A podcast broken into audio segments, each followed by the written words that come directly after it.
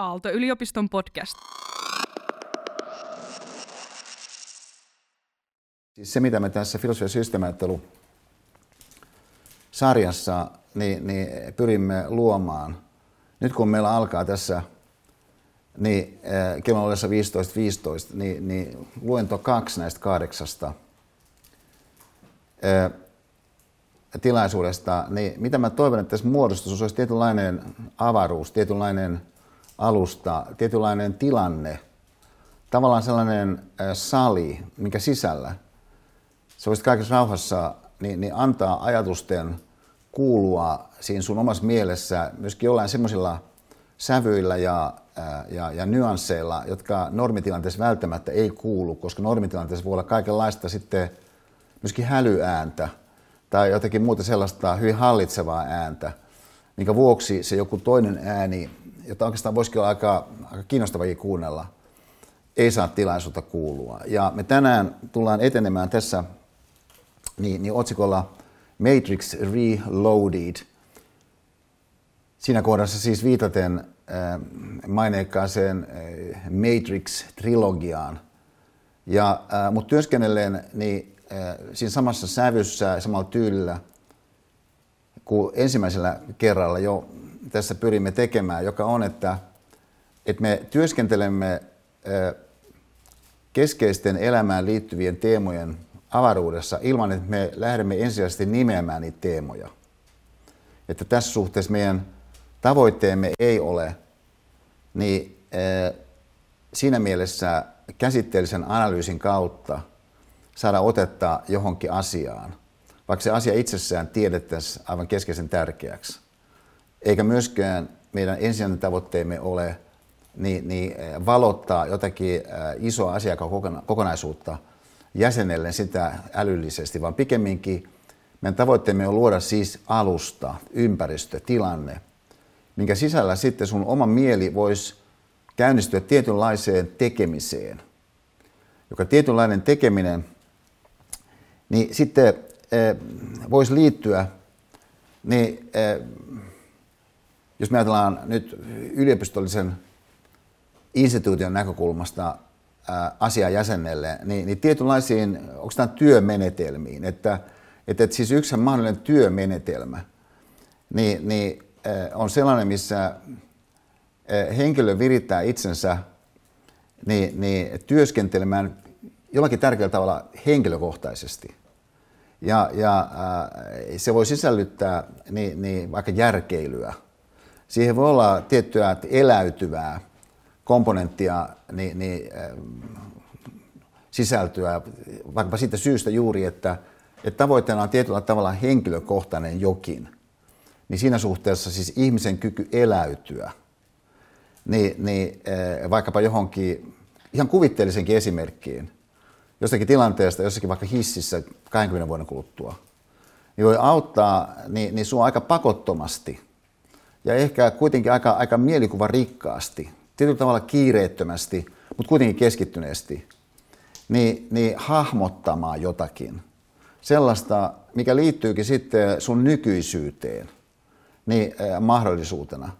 Ja, ja siinä mielessä siis se luennon, niin kuin ehkä voisi sanoa, äh, virtaava avautuvuuden ympäristö voisi, voisi tarjota aika, aika hedelmällisenkin tilanteen, sitten niin kuin peilata jotakin. Ja, ja äh, et, et meidän, e, meidän et ensimmäinen luento, niin äh, aika monet on löytäneet sen myös sen ohella, että niin, niin, niin monet oli äh, meidän siinä suorassa lähetyksessä mukana, niin myöskin tallenteina. Ja, ja äh, mä sain tällaisen tekstiviestin niin, niin, äh, yhdeltä mun äh, lakimieskaverilta.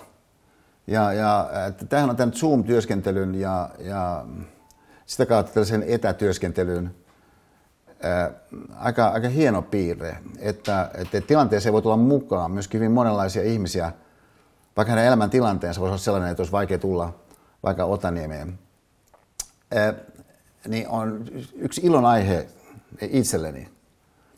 Mutta sitten sen lisäksi on sit se mahdollisuus, että joku katsoo jostakin YouTubesta vaikka tässä tapauksessa sen luonnon jälkiteen ja, ää, ja niinpä tämä mun lakimieskaveri, hän on siis mun ikäluokkaa, kirjoittaa näin, että kiitos taas kerran hienosta luennosta.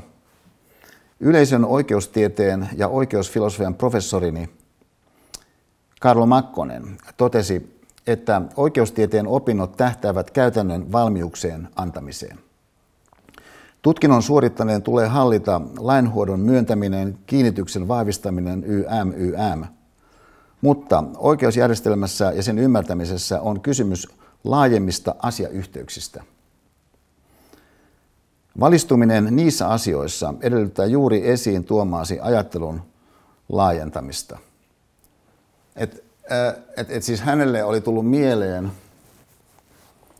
niistä kehittelyistä, mitkä The Last Time-luentoon sisältyy, kenties vaikkapa koskien Bengt Holmströmiä ja äh, Bob Wilsonia. Tällainen ajatus, että, että toikin on mahdollista. Itse asiassa näin olen juuri kokenut, kun nyt ajattelen taaksepäin, niin, niin opettajastani Karlo Makkosesta niin 40 äh, vuotta myöhemmin. Ja äh, et, et se henkilökohtainen työskentely, mikä meidän tilanne mahdollistaa, niin se tarkoittaa myöskin sitä, että, että sä voit kenties kytkeä johonkin jo kokemaasi niin, niin jonkun uuden näkökulman, ikään kuin ottaa kiinni siitä tutusta asiasta vähän toisella tavalla. Että se on ikään kuin, että sä ää, soittasit vähän eri, ehkä äänilajissa sen jonkun tutun kappaleen. Tai että et, et, et sä tuot siihen mukaan jonkun sellaisen tekijän, että se, se, että se sointu, mikä sitten kaiken kaikkiaan syntyy merkityksessään, lähtee, lähtee väreilemään. Niin tämä on tietynlainen siis työskentelytapa, josta mä sanoisin, että tämä meidän nykyhetkisyys, niin se tarjoaa siihen mahdollisuuksia, kenties suht, suht poikkeuksellisella tavalla myöskin sit, mikä, mitä me tässä työmenetelmänä hyödynnämme on se, että, että me halutaan ottaa kyllä joitakin erilaisista traditioista esiin nostettavissa olevia sisältöjä, käsitteistöjä, niin mukaan siihen tapahtumasarjaan ja siihen tekemisen prosessiin, joka toivottavasti on hyvinkin henkilökohtaista.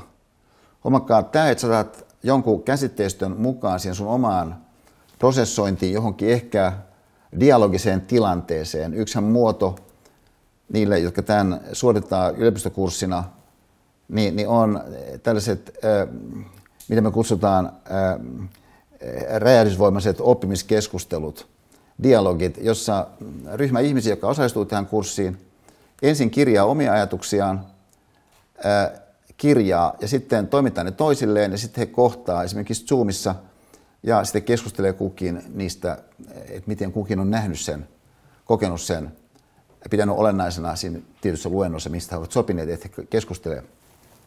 Ja, ja sitten muodostaa siitä sen yhteisen kuvauksen, niin, niin, niin tuommoisessa tilanteessa, missä sä keskustelet jonnekin henkilöiden kanssa, tai ehkä se on joku sivuhuone, mihin sä vaan sattumalta olet joidenkin kanssa siinä samassa sivuhuoneessa, niin sä voit ottaa jonkun käsitteen käyttöön, mikä just on ollut esillä siinä eltävässä jaksossa. Ilman, että sun tarvitsee väittää, että saat sen kyseisen käsitteen mikään suurikaan asiantuntija. Se on erittäin epätodennäköistä, että olisit kovin suuri asiantuntija, jos se on joku kirjallisuudesta nouseva käsite, mikä just on vasta tullut tarkasteluun. Kun ei, ei sun tarvitse olla sen jonkun tietyn käsitteen tai jonkun ajattelutradition suuri asiantuntija, voidaanko kuitenkin hyötyä siitä, että joku on sen jonkun ajatuksen tosi pitkälle vienyt eteenpäin niin, että sitten siitä tietynlainen jäävuoren huippu voi pupahtaa pintaan jonkun äh, tunnin kuluessa osana filosofisen systeemiajattelun tarkastelu ja sitä kautta myöskin synnyttää tietynlaisen syötön sulle sinne maalialueelle. Ja, ja, äh, ja, ja kenties sitten sä, sinä huomaatkin jonkun tilaisuuden tehdä maali jollakin ehkä aivan uudella tavalla, koska syöttö tuli semmoista suunnasta semmoisella tavalla. Äh, tarinallisuudet tietynlaiset avainsanat tai kahvakäsitteet, niin kuin ehkä voi sanoa. Siis sana, jota voi toistaa niin, että siitä voi muodostua käsite, mutta se käsitehän saattaa olla sellainen, että siitä kiinni pitämällä, siitä, siitä alas painamalla se pääsikin johonkin kokonaan uuteen tilaan. Se majakkamääreet, että sulla on sellainen joku nimike, joka, äh, joka valaisee sitä, sitä jotakin merta, missä sä sitten sä, äh, sä, sä äh, purjehdit. Ja sitä kautta niin, niin muodostuu tietty viitepiste, minkä kautta sun purjehtiminen onnistuu paremmin. Niin on myöskin tällainen työmenetelmä. Ja, ja huomatkaa, että tällainen työmenetelmä on siinä suhteessa äh, jossain määrin poikkeuksellinen, että yleisesti ottaen yliopistokursseilla pyritään siihen, että, äh, että professori tuo jonkun tietyn käsitteistön, joka siihen johonkin aihepiiriin, niin, niin vuosikymmenten työllä niin on kiteytetty, niin, niin kuulijoille mahdollisimman kirkkaasti ja mahdollisimman jäsentyneesti tietoon. Ja tämä on valtavan tärkeää, että et, et, et, et ihminen, joka jotakin tiettyä asiaa tosissaan opiskelee, niin haluaa juuri tuon tehdä. Mutta koska meidän teemamme on elämä itse, eikä ainoastaan yleisessä mielessä elämä itse, vaan kunkin oma niin eteenpäin elettävä elämä. Niin tästä syystä niin voisi sanoa, että varmaankaan ei ole niin, että on joku valmis käsitteistö, niin kenelläkään tämä missään tiedossa, niin että juuri se käsitteistö jonkun tietyn ihmisen tulisi omaksua ja sitä lähteä soveltamaan sinun oman elämänsä elämisen kentässä. Se tilanne on erilainen kuin silloin, kun joku suuntautuu vaikka olemaan sisätautilääkäri. Et, et koska äh, ollakseen sisätaitolääkäri sun täytyy hallita sellaisia lainalaisuuksia, jonka taas esiin artikuloimiseen niin on käytetty ihan valtavasti voimavaroja kymmeniä vuosia. On mieletöntä olla niin, niin suuntautunut olemaan sisätautilääkäri, jos et sä haluat tietää, että millaisilla käsitteistöillä, millaisilla sanoilla, minkälaisilla viitepisteillä niin, niin, niitä erilaisia ilmiöitä, kun siellä ihmisen sisällä voi tapahtua kropassa jossakin äh, sisätauti-ilmiöissä, niin on tähän asti jäsennetty. Mutta kun meidän kenttämme onkin elämä itse, eikä elämä itse, mä toista vielä, ainoastaan ainakin sellaisena, että ulkoa päin tarkastellaan, vaan sellaisena, mitä me kaiken aikaa elämme ja toivon, että voimme elää merkityksellisemmin kuin tähän asti tästä eteenpäin. Niin mikä se käsitteistö sitten voisi olla? Niin ainakin voi sanoa, että ei, ei varmaankaan ole mitään erityistä syytä olettaa, että on joku sellainen ikään kuin etulyönnissä oleva privilegio käsitteistö, vaan pikemminkin on ikään kuin mahdollisuuksia erilaisilla tavoilla, niin, niin josta sitten ihminen voisi lähteä hyötymään. Myöskin sitten hyvin poikkeuksellisena piirteenä meidän filosofian systeemiajattelun pyrkimyksen osalta, ja mä mainitsisin tässä, ja mä tulen palaamaan tähän myöhemmin vähän yksityiskohtaisemmin, niin sellainen ilmiö, joka tietysti on kaikille meille tuttu, mielen vaeltelu. Siis ihmisen mielihän tosi herkästi vaeltelee. Että sun on erittäin vaikea pitää sun mieli täysin fokuksessa. Ja, ja et, et, et siis, et, et, Siis Martin Lutherilla on jossakin tästä koskeva hauska pointti, kun hän siis yrittää rukoilla. Ja, ja että hän on aika tosissaan niin ton keissin kanssa. Mutta hän huomaa, että hän on tosi vaikea niin keskittyä niin siihen ajatukseen, mikä se rukous olisi. Koska ikään kuin mieli lähteekin vaeltelemaan. Ja, ja no sitten jotkut itämaiset traditiot on kehittänyt tosi paljon niin erilaisia tapoja, millä sitten ihminen voisi saada mieltään ikään kuin enemmän oman haltuunsa siinä mielessä, että hän voisi jokin tavalla päästää irti niin, että mieli ei samalla tavalla sitten lähtisi niin, niin, äh, vaeltamaan kaikkialle.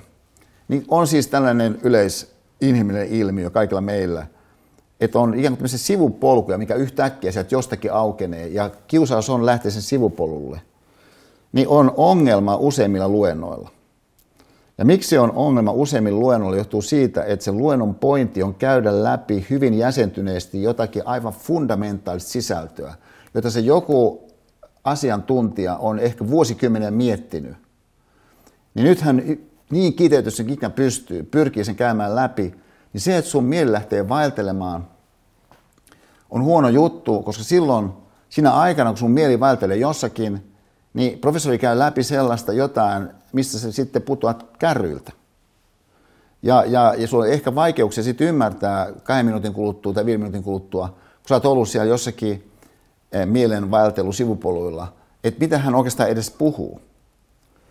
Niin tähän liittyvästi, niin mä hyvin aliviivatusti haluaisin sanoa, että, että tässä filosofia- ja systeemiajatteluympäristössä, vaikka ihan kaikki, mitä mä tässä esitän, ja ihan jokainen lause yksittäisestikin, niin pyrkii olemaan niin täsmällinen taas kuin mitä mä ikinä kykenen, että se voisi olla osa sitä kokonaisuutta, mitä mä ajattelin, että se kaikki olisi.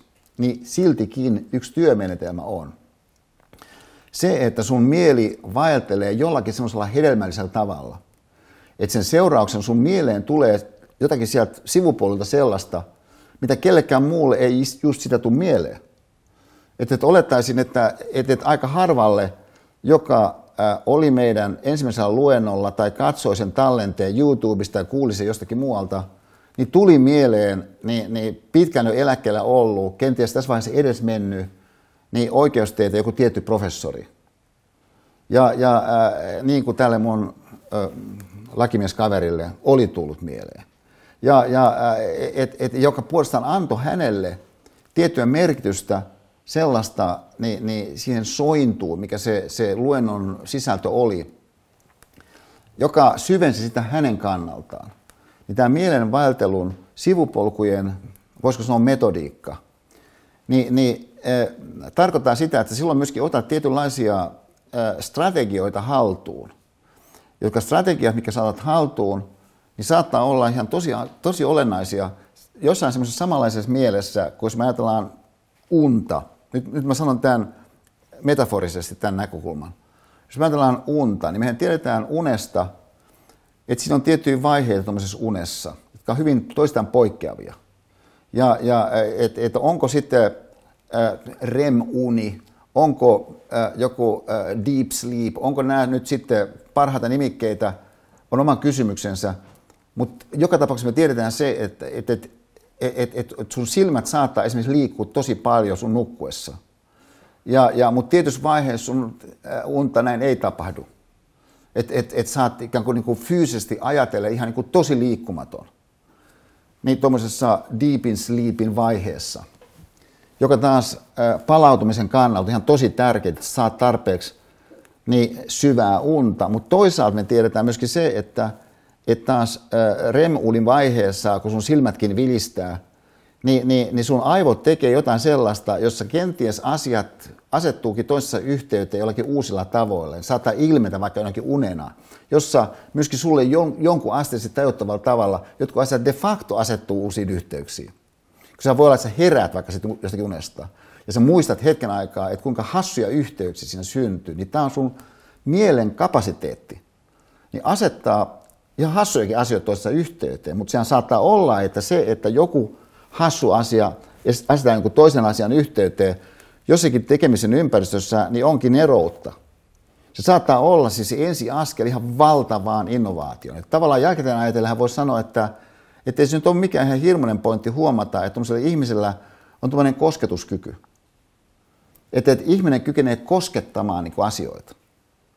Ja, ja siis toisin sanoen, että ei ole ainoastaan niin, että ihminen suhteessa jonkin laitteeseen voi toimia niin, että hän painaa jotakin nappia, jolloin sitten se laite siirtyy eri tilaan kuin ennen sitä sen jonkun napin painamista se oli. Että sä voisit ajatella, että, että ihminen voi vain niin koskettaa jotain. Että ihminen oikeastaan aika, aika alkuperäisesti pyrkii koskettamaan. Ja tämän takia voisi kuvitella, että, että joku olisi aika aikaisessakin vaiheessa, äh, sanotaan vaikka jotakin käyttöliittymätutkimusta, kun tässä nyt kehitämme jotenkin käyttöliittymiä vaikka, niin joku olisi ajatellut, että hei, hei, hei, eikö kannattaisi vähän katsoa nyt käyttöliittymiä niin kuin kosketuksen näkökulmasta? Kun me tiedämme, että maailman parhaatkaan ei pystynyt tuohon ajatukseen. Ja, ja äh, se, että et, et meidän mielemme voisi tässä suhteessa vapautua, niin tuntuisi noin ihan kuin yleisesti, kun asia ajattelee, äh, ihan, ihan niin kuin kohtalaiselta mahdollisuudelta joka on oikeastaan yksi muoto sitä, mitä ensimmäisessä luennossa kutsuimme ehkä-ajatteluksi.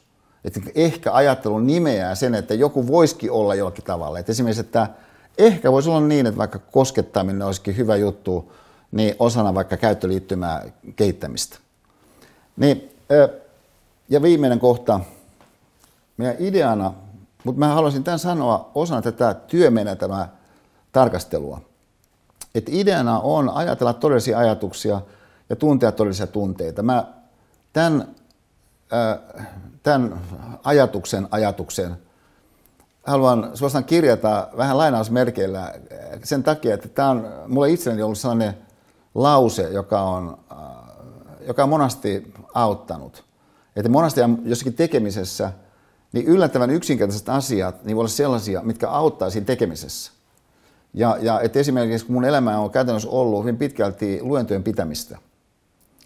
Ja, ja kun luentojen pitäminen on sitten muodostunut niin sellaiseksi mun sydämen asiaksi, että mä haluan pitää niin hyviä luentoja kuin mä ikään pysty pitämään, niin on tiettyjä sitten yleisprinsiippejä, mitä tuommoisessa jutussa, niin kuin missä tahansa jutussa henkilö voi lähteä seuraamaan. Mutta henkilöhän voi olla jotain semmoisia henkilökohtaisempia prinsiippejä, mitkä hän on saattanut jostakin löytää, ehkä kuulla. Ja, ja että tämä samainen mun lakimieskaveri, jota lainasin tuossa hänen tekstiviestiä, niin heti kun mä olin lukenut mun tekstiviestin aamulla, Mä muistin yhden tilanteen, kun mä olin hänen autossaan. Koska me oltiin sovittu, että mä pidän presentaation niin, niin hänen toimistolleen. Niin me oltiin yhdessä matkalla sitten sinne, missä nyt olikaan se tilaisuus, niin, niin jossakin Sipoossa muistaakseni. Niin me oltiin siis tämän mun lakimieskaverin autossa matkalla sinne, sinne paikalle, missä tämä mun tilaisuus sitten olisi hänen henkilökuntansa kanssa, kun sitten hänen ää, suuren rakkautensa poika niin soittaa. Ja tämä hänen suuren rakkautensa poika, oli ihana tämä heidän niin kuin, rakkaus, kun se syntyi. Ja, ja se, se oli, meillä oli silloin vielä juhlia täällä, täällä meillä, niin se oli sellainen uuden vuoden juhla, että jossa, se oli aivan fantastista, kun he olivat löytäneet toisensa. Koska he oli niin kuin, aika, aika moisia myöskin iskuja siinä ollut yksityiselämässään, ennen kuin he löysi toisensa. Ja näin molemmilla oli jo lapsia. Niin, niin siis tämän, taas ennestään myöskin mun kaverin, tämän Leidin, niin, niin poika siis nyt soittaa, niin, niin tota, ää, just valmistuneena ylioppilaana, niin, niin, eh, niin, niin, niin tälle äitinsä rakastetulle. Siinä autossa sitten mä kuulen, kun hän puhuu. Kun he puhuvat siinä keskenään. Ja, ja, tota, ja mikä sen sisältö oli, kun tämä poika siinä oli vähän kahden vaiheella, että onko noin oikeiksi oppinut sittenkään kuitenkaan niin kuin hänelle. Niin eh, mitä tämä mun kaverini siinä käy läpi, on juuri tämä Kaalo Makkonen pointti. Eli tämä Bob Wilson pointti. Että on yksi juttu se, että sen kun opiskelet tiettyjä sisältöjä, jotka on hyvinkin tarkasti määritelty, mutta se varsinainen pointti on hahmottaa sen tietynlainen ajattelutapa, tietynlainen toiminnan tapa, joka siinä syntyy. Se on se varsinainen pointti. Ja, ja että et, et, et, et, että et, et ihminen ajattelee todellisia ajatuksia, tarkoittaa sitä, että, että se todellinen ajatus saattaa sitten siirtyä johonkin todelliseen tilanteeseen. Ja se siirtyy siihen todelliseen tilanteeseen todennäköisemmin, jos se myöskin siinä vaiheessa, kun ajattelee sitä todellista ajatusta, niin kykenet tuntemaan todellisia tunteita. Että huomakkaa, että tunteilla on tietty pointti muukin kuin se, että, että onko se miellyttäviä tai epämiellyttäviä. Että voidaan ajatella, että ne voivat myöskin äh, sisältömielessä allevivata jotain, ikään kuin tuoda siihen partituuriin niin semmoisen, äh, semmoisen aksenttimerkinnän. Että et, niin et, et jokainen tajuu, että tuossa kohdassa nyt täytyy skarpata. Nyt, et nyt, nyt, nyt, nyt tullaan niin kuin tärkeäseen kohtaan. Että tämä on siis, jos ajatellaan se äh, näytelmän käsikirjoituksena, niin, niin että et, et, et, tuossa on tuo iskurepliikki. Ja, ja että sun täytyy tajuta, että et, et, et kuulijoiden täytyy kuulla tämä iskurepliikki. Että jos sattuu niin, että joku just sillä hetkellä aivastaa, kun sä sanot se iskurepliikin, sun täytyy jollakin tavalla saada se sitten kuitenkin niin yleisölle läpi. Niin on siis tällaista äh, meidän itsemme kanssa työskentelyä, jonka mä toivon, että tämä meidän tilanteemme mahdollistaa. Ja jossa hengessä, nyt jos ajatellaan niin, niin elokuvaa Matrix, niin elokuvassa Matrix hän kokonaisasetelma on se, että, että ihmiskunta on enimmäkseen niin semmoisissa kennoissa. jossa he sitten lilluu niissä kennoissa antaen energiaa koneille. Mutta nämä koneet on sen verran briljantteja koneita, että ne synnyttää näissä kennoissa oleville ihmisille kaiken aikaa sen vaikutelman, että he elää ihan täyttä elämää. Ja, ja se on vaan, että et, et se elämä, mitä he elävät, niin kätkee sen todellisen tilanteen, missä he ovat itse asiassa siellä kennoissa. Ja tässä suhteessa siis on tällainen keino todellisuuden todellisuus, missä nämä ihmiset tosiasiassa elää. Mutta he kuvittelevat, että he elää ihan täyttä elämää. Mutta pieni määrä ihmisiä on kuitenkin sitten tämän Matrixin ulkopuolella. Ja tällainen vastarintaryhmä, jolla on sitten tällainen emo-alus. Ja, ja äh, mitä sitten elokuvan alkuvaiheessa tapahtuu, on, että äh, Morpheus-niminen avainhahmo tässä vastarintaliikkeessä kohtaa Neo-nimisen henkilön äh, siviilinimeltään Mr. Anderson ja sitten tarjoaa hänelle niin, niin kaksi pilleriä. Eli syntyy valinnan tilanne. Mutta se valinnan tilanne nyt annettuna tuo kokonaisasetelma on poikkeuksellisen dramaattinen valinnan tilanne. Et se on sellainen valinnan tilanne, että, että jos sä otat mitään sinisen pillerin, niin sä jatkat sun elämää niin kuin se on tähänkin asti tapahtunut, niin siellä kennossa. Mutta sun kannalta positiivista on se, että kun sä et oikeastaan tiedä, että sä oot siellä kennossa. Että sä luulet, että siinä sä nyt olelet, missä sä oleletkaan. Ja, ja kaikki menee ihan niin kuin, niin kuin elämässä niin kuin se menee. Ihan noin mukavasti. Sen sijaan, jos sä otat tämän punaisen pillerin, niin sä räjähdät ulos sieltä kennosta. Mutta silloin taas se huono puoli, että silloin kaikki se on sua vastassa, mikä on tähän asti halunnut pitää sua siellä kennossa.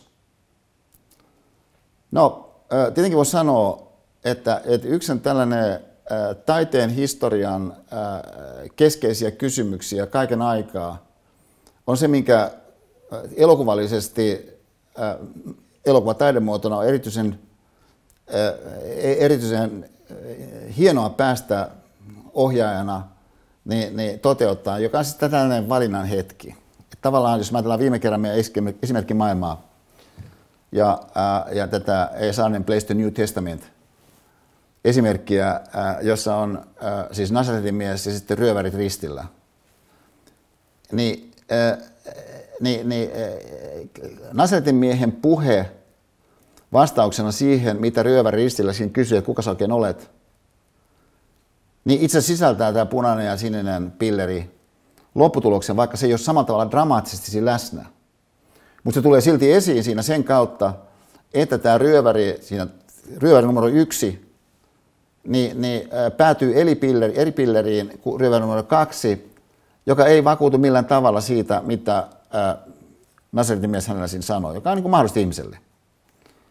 Että jos, jotta sinulla voi olla valinta, niin sinulla voi olla myöskin silloin niin erilaisia syitä päätyä siihen siniseen pilleriin erotuksena ää, punainen pilleri. Ja, ja, tai toisella tavalla sanotaan vielä, että toinen meidän keskeisiä esimerkkejä ensimmäisestä luennosta oli äh, Pulp Fiction elokuvasta äh, Jules ja Vincent, jotka joutuivat ihan samaan väijytykseen, mutta ainoastaan toinen heistä koki, että hetkinen, tämä havahdutti mut. Että et mä haluan nyt niinku, et, muuttaa mun elämän.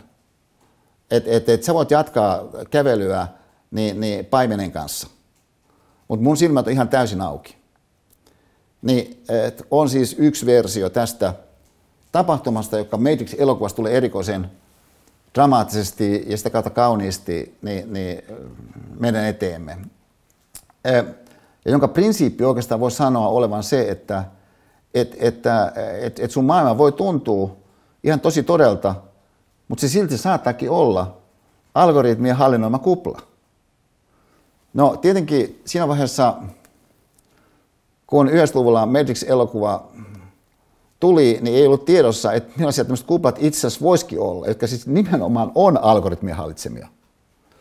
Ja kuinka ne saattaa sitten niin, niin heiluttaa kokonaisia siis yhteiskuntia, eikä mikä tahansa yhteiskuntia, vaan niitä yhteiskuntia, mitä tähän asti on pidetty niin johtavina yhteiskuntina siinä suhteessa, että ihmiset siellä omalla vapaalla tahdollaan ja, ja, ja, ja omasta valinnastaan käsin niin voivat ohjata sitä sen kansakunnan kohtelua. Niin tässä suhteessa siis tämä on, mä sanoisin aika lailla aikansa edellä oleva kiinnostavaa tämä elokuva. Sinänsä tämä peruserottelu, mikä se tuli tarkasteluun, siis se peruserottelu sen välillä, että, että, että mitä tapahtuu todella, ja sitten sen välillä, että, että mikä on mun vaikutelma siitä, mitä tapahtuu. Niin tämä erottelu on sellainen, mikä, tässä kun me katsotaan ajatteluhistoriaa, niin aika lailla keskeisesti niin, niin tulee alun alkaen jo Platonin toimesta tarkasteluun, Platonin, jota me ensimmäisen kerralla hieman sivuttiin, kun me tarkastettiin Sokrateesta. Hän teki vain sivuten. Mutta tässä kohdassa siis se keskeinen erottelu, minkä Platon tuo esiin, niin kirkkaammin kuin kukaan muu siihen mennessä oli tehnyt. Ja mikä jää sitten oikeastaan aika lailla osaksi meidän niin tapaamme ajatella, mutta usein emme ajattele, että näin on asian laita, koska useinkaan emme ajattele ajattelua. Nimittäin siis se äh, tosiasia, että et, et heti kun sä ajattelet, niin voi olla, että se mitä sä ajattelet, niin onkin ainoastaan äh, niin, niin kartta siitä, miten asiat todellisuudessa on, eikä itse se asia. Et kun on aika selvää, että et, et kun sä äh, jossakin maastossa etenet, niin siinä maastossa on hyvä juttu, jos sulla on joku kartta. Mutta toisaalta sä voit innostua siitä kartasta siinä mitassa, että sä et enää oikein näe, että mitä se maasto on.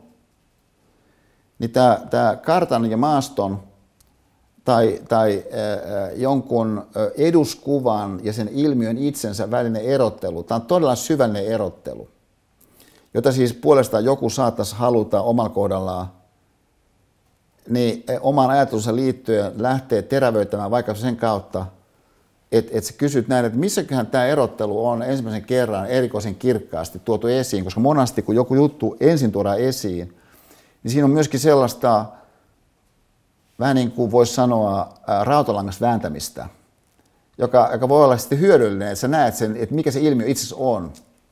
Ja tässä suhteessa sitten päätyä niin vähän tutkimaan nyt vaikkapa Platonia. Koska äh, ihmiskunnan historiassa tämä on ensimmäinen kerta, kun tämä äh, äh, vaikutelman ja sitten äh, tositodellisuuden välinen erottelu niin, niin, äh, niin valtavaan jäsentyneesti tulee tarkasteluun, mitä Platonin toimista tulee tarkasteluun. No sitten tämä, äh, tämä, tämä Matrixin maailma, niin et ennen kuin mä sukellan siihen pikkasen lisää, niin mä esittelisin tähän yhden tällaisen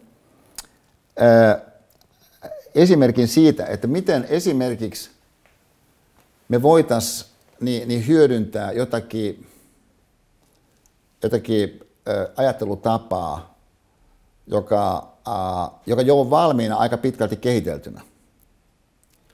Vaikka emme tässä sano, että tämä nyt on ainut tapa tai, tai välttämättä paraskaan tapa – mutta tämä on nyt yksi tapa, millä voimme äh, saada tietynlaisen kahvan, mistä avata tietty ovi. Tämä on tietynlainen majakka. Tämä erottelu järjestelmän yksi ja järjestelmän kaksi välillä, joka äh, on varsinkin Daniel Kahnemanin suomennetunkin kirjan äh, ajattelun nopeasti ja hitaasti kautta, niin, niin jossain määrin löytänyt tiensä niin, niin äh, ihmisten luokse johonkin pisteeseen asti. Hän on siis taloustieteen nobelisti, mutta äh, kokeellinen psykologi, niin tämä Daniel Kahneman. Mä tavannut hänet valtavan sympaattinen, to, to, todella, todella sarmikas, äh, äh, inhimillisesti valtavan lämmin että henkilö. Itse asiassa se hänen lämpönsä musta heijastuu siinä hänen tavassaan kirjoittaa – niin, äh, mutta kun kirjas on äh, viisi puolestaan sivua, niin se ei ole ihan noin vaan niin, niin, äh, luettavissa tai sisäistettävissä, mutta otetaan siitä niin, tietty tämmöinen kaistalle tarkasteluun. Et kun ajatellaan niin, niin sun ajattelua, siis ajatellaan sun ajattelua, niin nyt yksi tapa kuvata sun ajattelua on sanoa näin, että et, et, että osa sun ajattelusta syntyy jonkin semmoisen toimesta, mitä Kahneman ja muut tutkijat, kenen hän tämän tarkastelunsa liittää, kutsuu järjestelmäksi yksi. Ja, ja jonka keskeinen tunnusmerkki tämän järjestelmän yksi on se, että jotain tapahtuu automaattisesti. Ja samalla kun se tapahtuu automaattisesti, niin se tapahtuu hyvin vaivattomasti. Että ikään kuin jotain on käynnissä, ja koska se on käynnissä omatoimisesti, tapahtuu tosi nopeasti, niin, niin, niin sä et oikeastaan kauheasti panna merkille, että, että miten se, mikä syntyy, se joku ajatus syntyy. Että se vaan ikään kuin päädyt johonkin ajatukseen, mutta just se tosiasia, että se syntyi niin automaattisesti, saa sinut pitämään sitä ajatusta todennäköisesti totena. Ja, ja äh, siis huomakkaa, näin ei välttämättä olisi. Et voitaisiin kuvitella, että, että se tosiasia, että joku tulee mieleen nopeasti ja saman tien, niin henkilön kannalta olisi vähän niin kuin epäilyttävää. Mutta toisaalta, jos me ajatellaan äh, ihmisenä olemista niin, niin äh, sadan tuhannen vuoden perspektiivissä, sadan tuhannen vuoden, voisi sanoa, että eihän ihmissuku olisi selvinnyt 100 vuotta, jos meissä ei olisi ollut tämmöistä järjestelmää aika, aika syvällä, että et, et, et, et reagoidaan saman tien, kun kuuluu joku tietty ääni. Että niin automaattisesti hahmotat jonkun vaikka vaarana. Ja, ja, ja siitä syystä, kun sä hahmotat sen vaarana, niin, niin siis se vaaran ajatus tulee siitä tietynlaisesta ää, niin, niin, vaikka tulen äänestä. Niin, niin, niin sulle saman tien niin ää, saa sut sitten toimimaan sellaisilla tavoilla, että et, et, et sä ja sit sun rakkaat selviää sitten jostakin tilanteesta, jossa tilanteessa taas ei olisi ollut aikaa paneutua pidempään siihen johonkin keissiin. Koska aika raja niin voi jossakin tilanteessa olla ihan tosi ahdas. Jolloin voisi sanoa näin, että, että olennaista tässä järjestelmässä yksi sun kannalta on se, että et, et, et, et sä automaattisesti reagoit johonkin ärsykkeisiin, joka ikään kuin tempasee sut mukaan. Ja, ja ää, jotka heijastelee jotakin sellaisia ohjelmointeja, esiohjelmointeja, jotka saattaa olla ihan siis lajityypillisiä, että, että ihmisolennot reagoivat vaikka käärmeeseen jollakin tietyllä tavalla. Ja, ja että et, et, et, et ihminen on tommonen. Ja, ja että on tämmöinen esiohjelmointi, joka on palvelu, voidaan sitten ajatella evolutionaarisesti ihmisen selviytymistä, mutta myöskin voi olla opittuja kaavoja. Ja, ja että esimerkiksi joku henkilö, joka äh, lähtee neljänvuotiaasta eteenpäin suuntautumaan jääkiekkoon, niin voisi sanoa näin, että, että, että sun kannattaa kyllä niin kuin kehittää itseäsi siinä suhteessa, että sä et reagoi esimerkiksi takapäin tulevaan niin kuin tosi voimakkaaseen iskuun, niin, niin yhtäkkiä. Vaan se jollakin tavalla pystyt ottaa sen iskun vastaan ihan siis muina miehinä tai naisina. Että sun täytyy ikään kuin lähteä kehittämään sun järjestelmää yksi, siis sitä, että mitä automaattisesti tapahtuu niin johonkin semmoisiin suuntiin, joka voi olla jossakin suhteessa hy- hyvinkin erikoislaatuisia. Nyt tässä suhteessa, niin, niin jos me ajatellaan tätä meidän ää, suoran lähetyksen niin sanoakseni tilannetta, mä sanoisin, että, että melko varmaan tämmöisessä suorassa lähetyksessä niin ihminen niin järjestelmä yksitasoisesti, siis automaattisesti – niin on jossakin määrin erilainen kuin mitä hän on ollessaan sitten vaikka tilanteessa, missä hän esimerkiksi katsoo vaikka YouTubea. Ja, ja sitä ihan samaa asiaa, mutta tallenteena. Ja, ja näin myöskin johtuen siitä, että et, et erilaiset ärsykkeet kun voi tulla, niin niillä on äh, tavallaan tilaa tulla sisään ehkäpä enemmän siinä YouTube-tilanteessa kuin siinä ää, siinä suoran lähetyksen tilanteessa. Ja, ja että et, et on niin suoran lähetyksen tavallaan mukanaan tuoma semmoinen tietynlainen suojelevuus siihen tilanteeseen nähden, että se voisi toteutua. Voisi siis antaa tavallaan sellaisen, sellaisen ää, elementin, että automaattisesti jotain lähtee tapahtumaan sen osallistujan omassa mielessä. Sellaista, mitä välttämättä ei tapahtuisi, jos hän ei olisi siinä suorassa lähetystilanteessa. No sitten samanaikaisesti tämän kanssa, niin, niin toki on niin, että, että, että onhan sinulla semmoisiakin ajatuksia, jotka nimenomaan ei synny automaattisesti. Että et, et, et, et sä voit niin kuin hitaasti pohdiskella ja sitten päätyä johonkin. Että sä voit ikään kuin komentaa itsesi niin, kääntelemään sitä jotakin asiaa, että etsimään vaihtoehtoja. Ja, ja et, et, onkohan toi nyt paras tapa ajatella? Oliko toi sittenkään hyvä juttu, toi mitä mä sinä sinä tein? Et, et sanotaan, useimmat meistä kohtaa oman järjestelmämme yksi niin, niin riitatilanteissa. Ja, ja ulkoapäin kun asiaa katsoo, niin se on tosi huvittavaa, että kuinka riitatilanne noudattaa samaa kaavaa lähtökohtaisesti, niin vaikka tuossa parisuhteessa. Ja, ja et siinä saattaa olla vaikka kolme, neljä, viisi, niin, niin mä sanoisin ihan korkeintaan seitsemän peruskaavaa, jossa sitten repliikitkin on ihan samat joka kerran. Et, et jos se olisi jossakin Netflix-sarjassa tai, tai, tai jossakin Seamoren, mikä se olisikaan sitten, niin, niin, tota, tuotos, joku, niin 42-osainen sarja, niin, niin 14, 14 tuotantokaudellaan, niin, niin, niin kyllä sä nyt niin olettaisit, että, että se ohjaaja ja käsikirjoitus pystyy niin vähän parempaa. Kuin mitä ne on, mitä de facto sitten tapahtuu, kun sun systeemissä yksi niissä riitatilanteissa, niin tuottaa ihan samaa joka kerran. Mutta se edellyttää sitä, että sä katsot sitä ulkoa päin, joka on tämä systeemi 2, järjestelmä 2 tunnusmerkki, jossa siis huono puoli on se, että, että se rasittaa sua ihan eri tavalla kuin järjestelmä 1 rasittaa sua. Ja koska se rasittaa sua, niin sä et välttämättä halua niin käynnistää koko juttua. Ja varsinkin, jos on niin, että, että sulla on niin paljon kaikenlaista, minkä yhteydessä joudut niin rasittamaan itseäsi muutenkin, niin, niin tästä syystä, niin, niin, niin, eh, jos sulla on työ on niin kuin vaativaa, sun opiskelu on vaativaa, niin sä et halua sitä yksityiselämässä ikään kuin, niin kuin lisää murheita siitä, että sun pitäisi niin kuin rupea miettimään sitä jotakin sun niin kuin siskon keissiä, niin teidän vuorovaikutuksen kentässä, jossa sun on niin kuin hirveän vaikea olla kiistämättä sitä tosiasiaa, että totta kai sä, niin sun, sun sisareen niin tietynlaisen niin mahdollisuus avaruuden aina, niin, niin sulla semmoinen on. Että vaikka hän olisi kuinka hankala, niin silti kyllähän se nyt jotain on vaihtoehtoja siinä ehkä, ylitse sen, mitä nyt tällä hetkellä on tässä toteutunut. Niin sä et halua ottaa ikään kuin, niin lisää keissiä kaiken sen päälle, mikä sulla jo muutenkin on siinä niin, niin, neljännen vuoden opiskelijana, että sulla on kovat paineet nyt ja, ja, ja mitä kaikkea onkaan. Kaikillahan meillähän on niin omat paineemme. Ja, ja, ja sitä kautta niin tämä järjestelmä kakkosen hitaus ja, ja ponnisteluvaatimus, tahdon alaisuus, niin on juuri se punainen pilleri, sininen pilleri ongelma yhdellä tavalla. Että jos sä otat sinisen pillerin, niin sä pärjäät niin paljon helpommalla. Että sä vaan jatkat siinä jossakin kuplassa, missä kuplassa, niin sä uskot, että, että, että, että, että se, että sun sisällössä on ollut sulle kädenmielinen niin alusta lähtien, ja, ja se, että et, et hän ei päässyt opiskelemaan sinne ja sinne tai että tapahtui niin ja niin, niin se on onko hänen niin kuin syytään.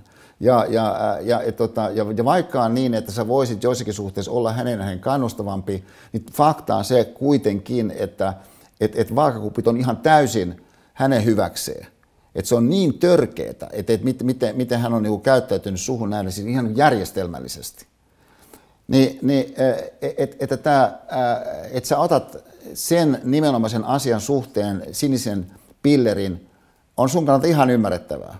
Ja se on erityisen ymmärrettävää silloin, kun sä oot liikkeellä järjestelmä yksitasoisesti, eli automaattisesti, kun sä et oikeastaan käy tätä äskeistä ajatuskulkua edes läpi, kun se on ihan automaattinen se ajatus. Niin on siis sitä maailmaa, missä, nyt on musta tosi tärkeässä kohdassa tämän meidän kokonaisuuden kannalta, että yksi avainpiirre filosofia systeemiajattelu sarjassa läpi vuosien.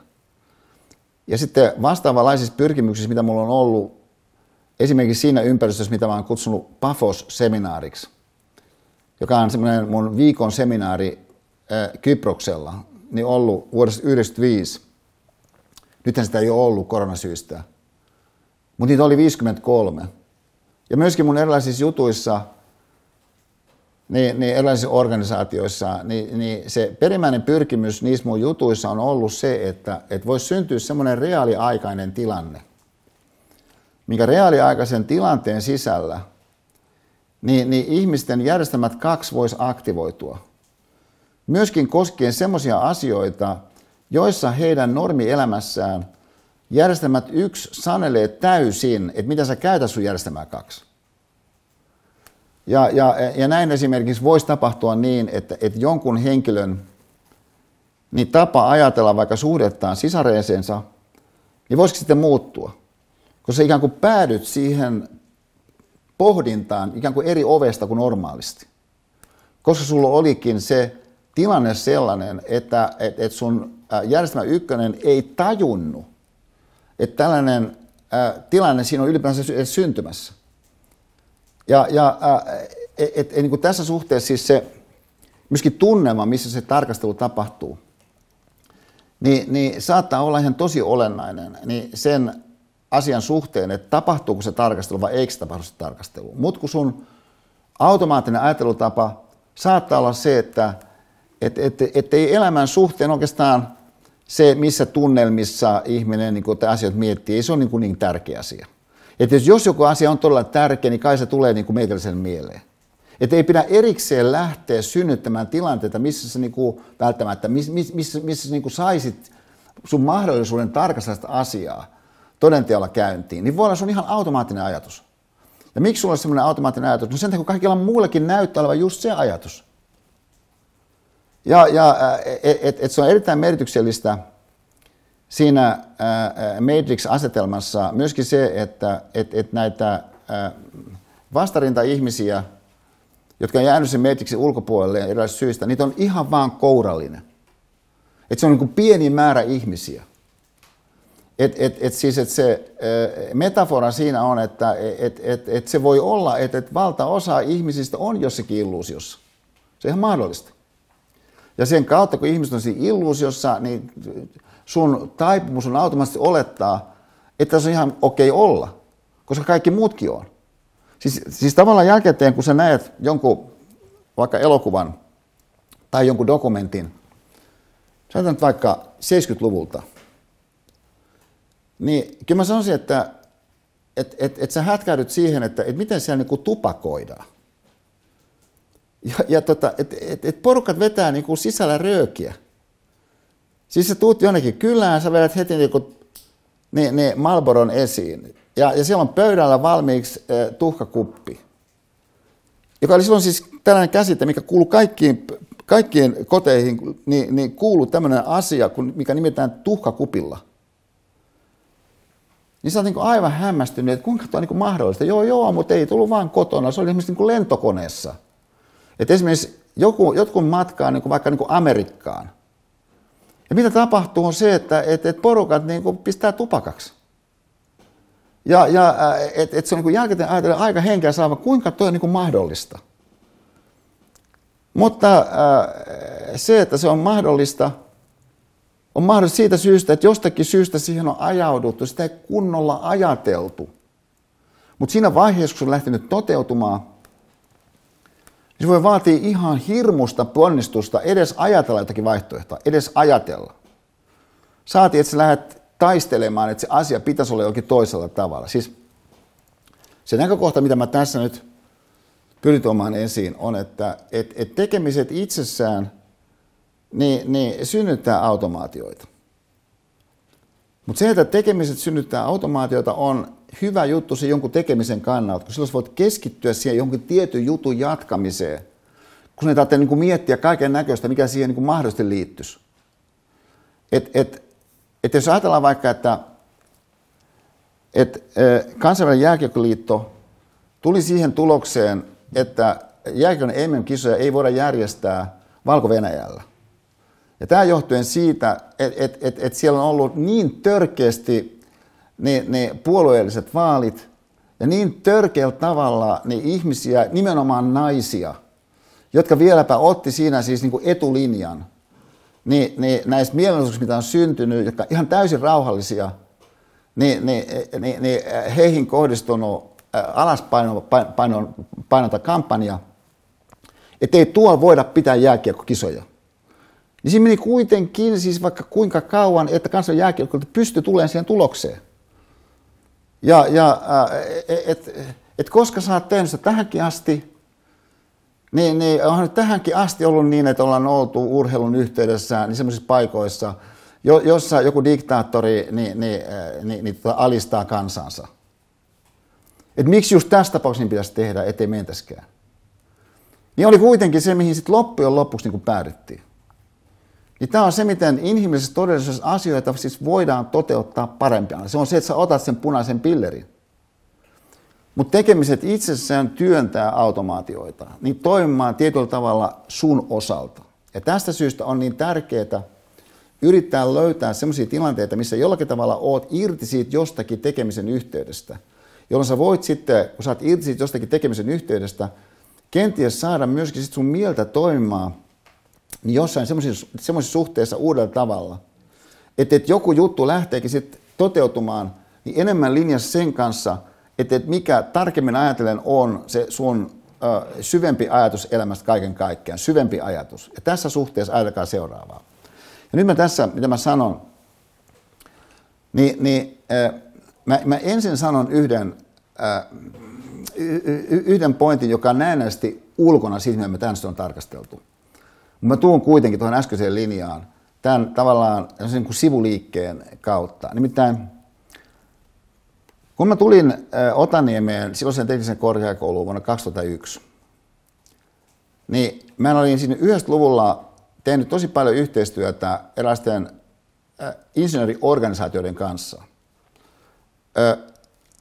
Ihmeiden ajan Nokia, UPM, että mulla oli niinku tuttua tämä suomalainen mun mielestä insinööribrillanssi, joka oli siis se käsite, mitä mä siinä niin mielessäni käytin, kun mä jäsen sitä, mitä mä näin. Suomalainen insinööribrillanssi,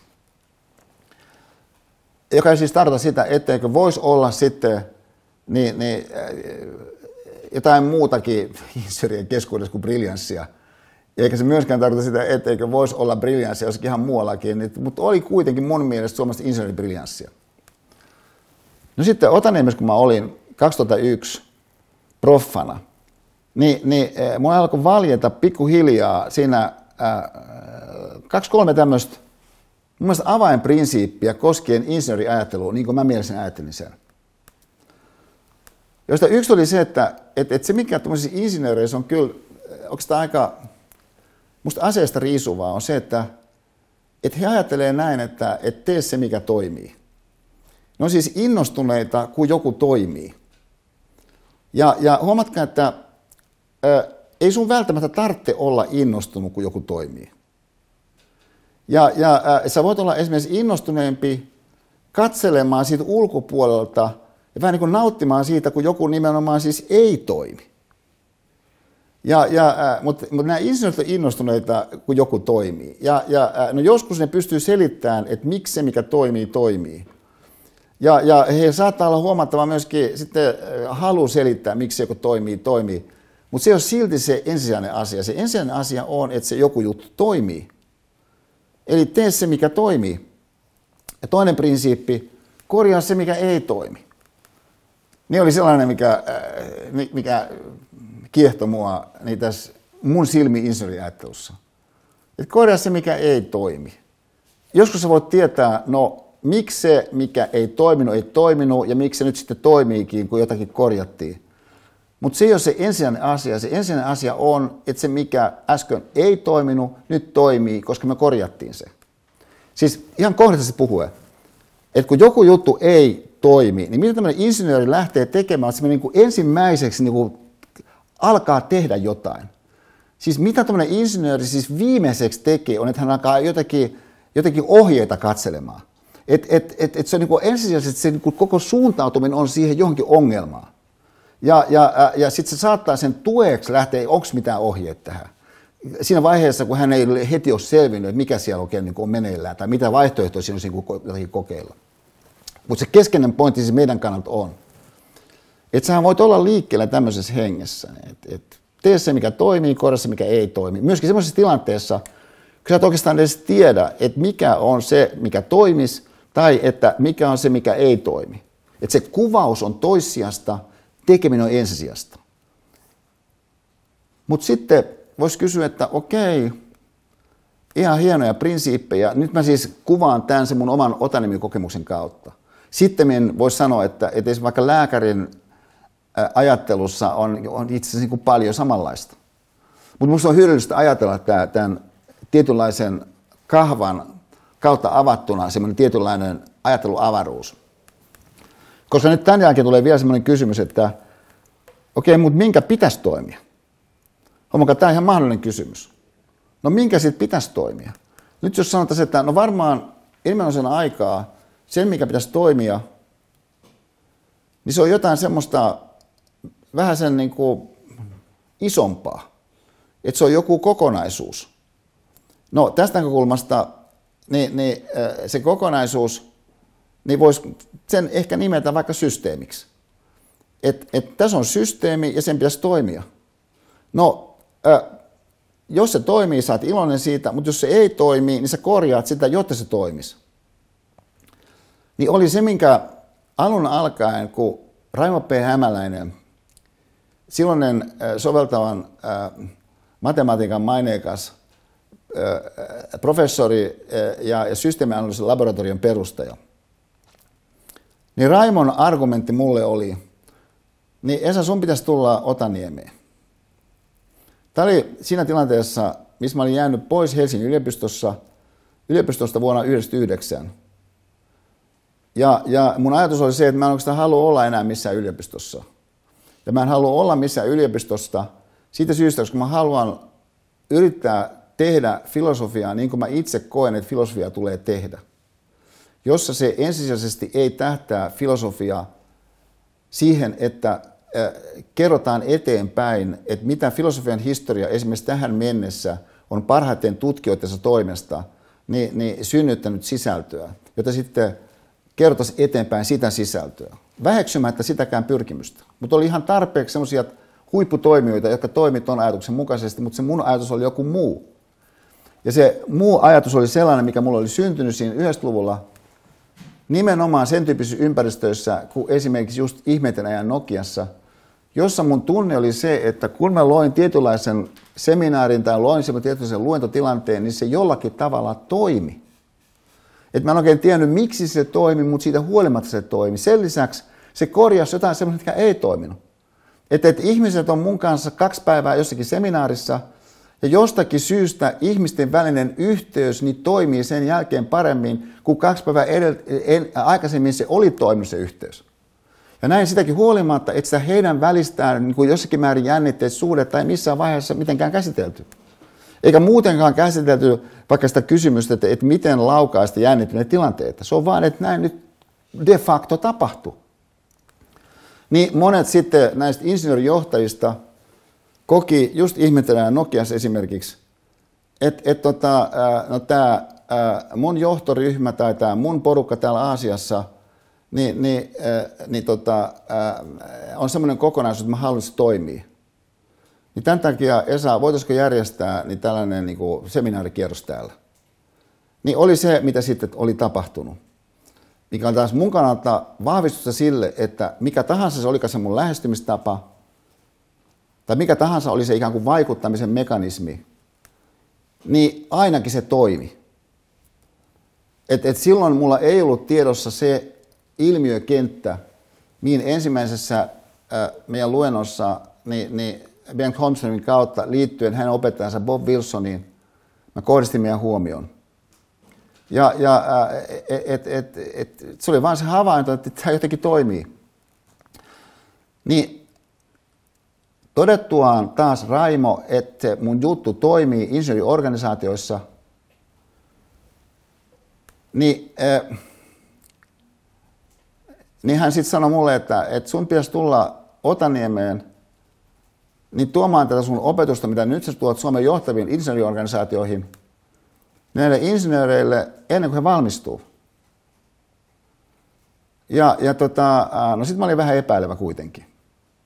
Ja Raimo sanoi, että sun voi olla liian kapea kuva meistä insinööreistä. Et, et, et meidän ajatus niin, niin elämästä niin on se, että et, et on ongelmia, niitä kannattaa ratkaista. Ja aivan erityisesti niin, niin me uskotaan siihen, että, että jotta asiat voidaan ratkaista, niin täytyy jollakin tavalla pystyä hahmottamaan niitä ongelmia, mikä monesti tarkoittaa sitä, että sä mallinnat sitä ongelmaa. Ja sen kautta etsit siihen jonkun ratkaisun. Mutta se on tää tällainen äh, science of betterment. Että sä käytät siis äh, niin haasteellisesti kuin ikinä voit sun älyllistä kapasiteettia, sun niin järkelevä kapasiteettia, jotta sä voisit ratkaista ongelmia. Niin, niin oli äh, Raimon tällainen aika voimakas, ja mulle, onko tämä sellainen niin kuin uusi näkökulma. Ja sitten hän jatkoi, että, että tämä mitä me tässä tehdään on sama mitä sä teet että ne mallintamisen tavat on erilaisia kuin sulla. Me käytetään mielellämme erilaisia matemaattisia tapoja hahmottaa ja, ja mallintaa. Et, että sä toimit niin, niin äh, laadullisella sanastolla ja käsitteistöllä. Mutta se perimmäinen pyrkimys on sama ja se on se, että hahmotetaan jotakin kokonaisuuksia sillä ajatuksella, että sen hahmotuksen kautta löydetään tapoja tehdä niitä kokonaisuuksia toimiviksi.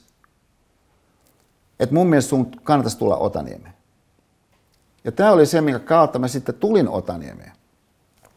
Mutta huomatkaa, että tämä perusajatus siitä, että et, et, et ensinnäkin, että sä uskot, että ajattelun kautta sä voit tehdä asioita paremmaksi, sen kautta, että sä kykenet muodostamaan kokonaiskuvan jostakin, että sä kykenet hahmottamaan, että mitä siellä on meneillään, jotta sä näet, että, että, että mitä voisi tarkoittaa, että joku juttu nyt niin kuin toimisi. Että sä huomaat, että joku juttu ei toimi maailma on se, missä, kun me tullaan nyt takaisin tähän Matrix-maailmaan, niin yksi sellainen äh, aika huikea äh, elementti siinä Matrix-maailmassa, äh, niin, niin on oikeastaan se, että et, et kun se tunkeutuu niin voimakkaasti ihmisiin ja, ja ää, tietoisuuden kautta – jos ajatellaan, että, että, että, että, että siinäkin tapauksessa, että kun jotenkin pääset irti, niin siellä on kuitenkin koko ajan uhkana se, että kun uskomatonta olennot niin hyökkää sinne, sinne sun emoalukseen, repii jonkun äh, katon auki sieltä ja, ja, äh, ja, ja, ja niin päin pois. Että tavallaan tämä äh, uhka, että se sun yhteys siihen, mikä on tosi todellista, niin ei välttämättä ole äh, pysyvällä pohjalla ilmiö on kiehtova, joka, äh, joka Platonin äh, itsessään maineikkaassa upeassa kuvauksessa jää ratkaisematta. Ja joka sitten uudelleen uudelleen filosofian historiassa, ajattelun historiassa tulee esiin. Siis se, että, että, että okei, että on ihan hyvä idea erottaa toisestaan periaatteellisesti se, mikä on sun vaikutelma siitä, miten se asia on todellisuudessa, mutta miten sä pääset kiinni siihen, miten se on todellisuudessa niin on tällainen pysyvä ikään kuin Matrix Reloaded-ongelma. Et, et, et, et, vaikka sä saisit revittyä jonkun osan siitä algoritmista irti, tai itse asiassa irti jostakin osasta algoritmia, niin sieltä tulee joku toinen algoritmi päälle. On se ilmiö, mitä tässä tarkastellaan. Ja missä, äh, missä hengessä sitten, niin jos me mennään Matrixin alkuun, siis se, se ensimmäinen osa, ja en, ensimmäinen äh, tapahtumasarja. Niin se ensimmäinen tapahtumasarja Matrix-elokuvassa, niin, niin jos olisimme nyt äh, jossakin fyysisessä salissa yhdessä, niin kenties, niin mä ehdottaisin, että katsota se, mutta mä en nyt tule tekemään sitä. Mutta sä voit löydät se helposti jostakin YouTubesta, niin, niin, äh, niin, niin vaikkapa äh, Trinity Escapes the Agents, melko varmaan on semmoinen hakusanasto, millä sä löydät sen. Siis sen äh, Matrix 1 alun, jossa äh, tilanne on se, että Trinity-niminen niin, niin, äh, vasentataistelija niin rakennuksessa ja sitten poliisit on saartanut hänet. Nämä Matrix-poliisit on saartanut hänet. Sitten paikalle tulee Agent Smith ja, ja hänen kollegansa. Ja siinä on mahtava ää, niin, niin, ää, ajatuksen vaihto sitten. Lieutenant, I gave you specific orders. Niin sanoo Agent Smith niin tälle, ää, tälle tota, ää, tämän, tämän ää, poliisiyksikön niin, niin, johtajalle, joka sitten sanoi, että no kyllä me nyt, kyllä me nyt tuommoinen pikkutyttö pystytään hoitamaan kuule. Että mä lähetin kaksi yksikköä ylös. Ja se on minusta tärkeä elementti jälkeen ajatellen, että tämä todella on aika pieni tämä Matrix. anteeksi, tämä, tämä Trinity, tämä hahmo, tämä Lady-hahmo. Että, että siinä mielessä hän on niin kuin sitä,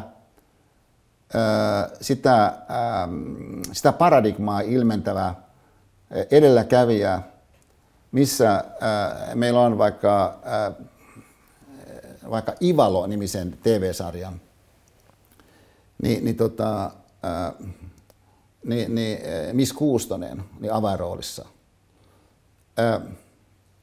Tai Pihla Viitala, joka nimenomaan on pieniä. Jos on se pointti se, että on niin pieniä poliiseiksi. Mutta he onkin itse asiassa jollakin tavalla enemmän just siitä syystä, kun on aika pieniä fyysisesti. Niin on tämän äh, Trinityn hahmo. Ja kun nämä poliisit sitten yrittää äh, hänet siinä sitten pidättää, niin he epäonnistuu pahan kerran, mutta agentit lähtee ajan takaa.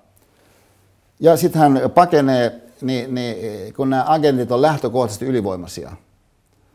Niin hän pakenee ja sitten hän saa silmiinsä niin, äh, puhelinkioskin. Ja, ja äh, äh, tämä puhelinkioski, niin tässä on tällainen aika vahva vintage-värähdys tässä Skifi-ympäristössä.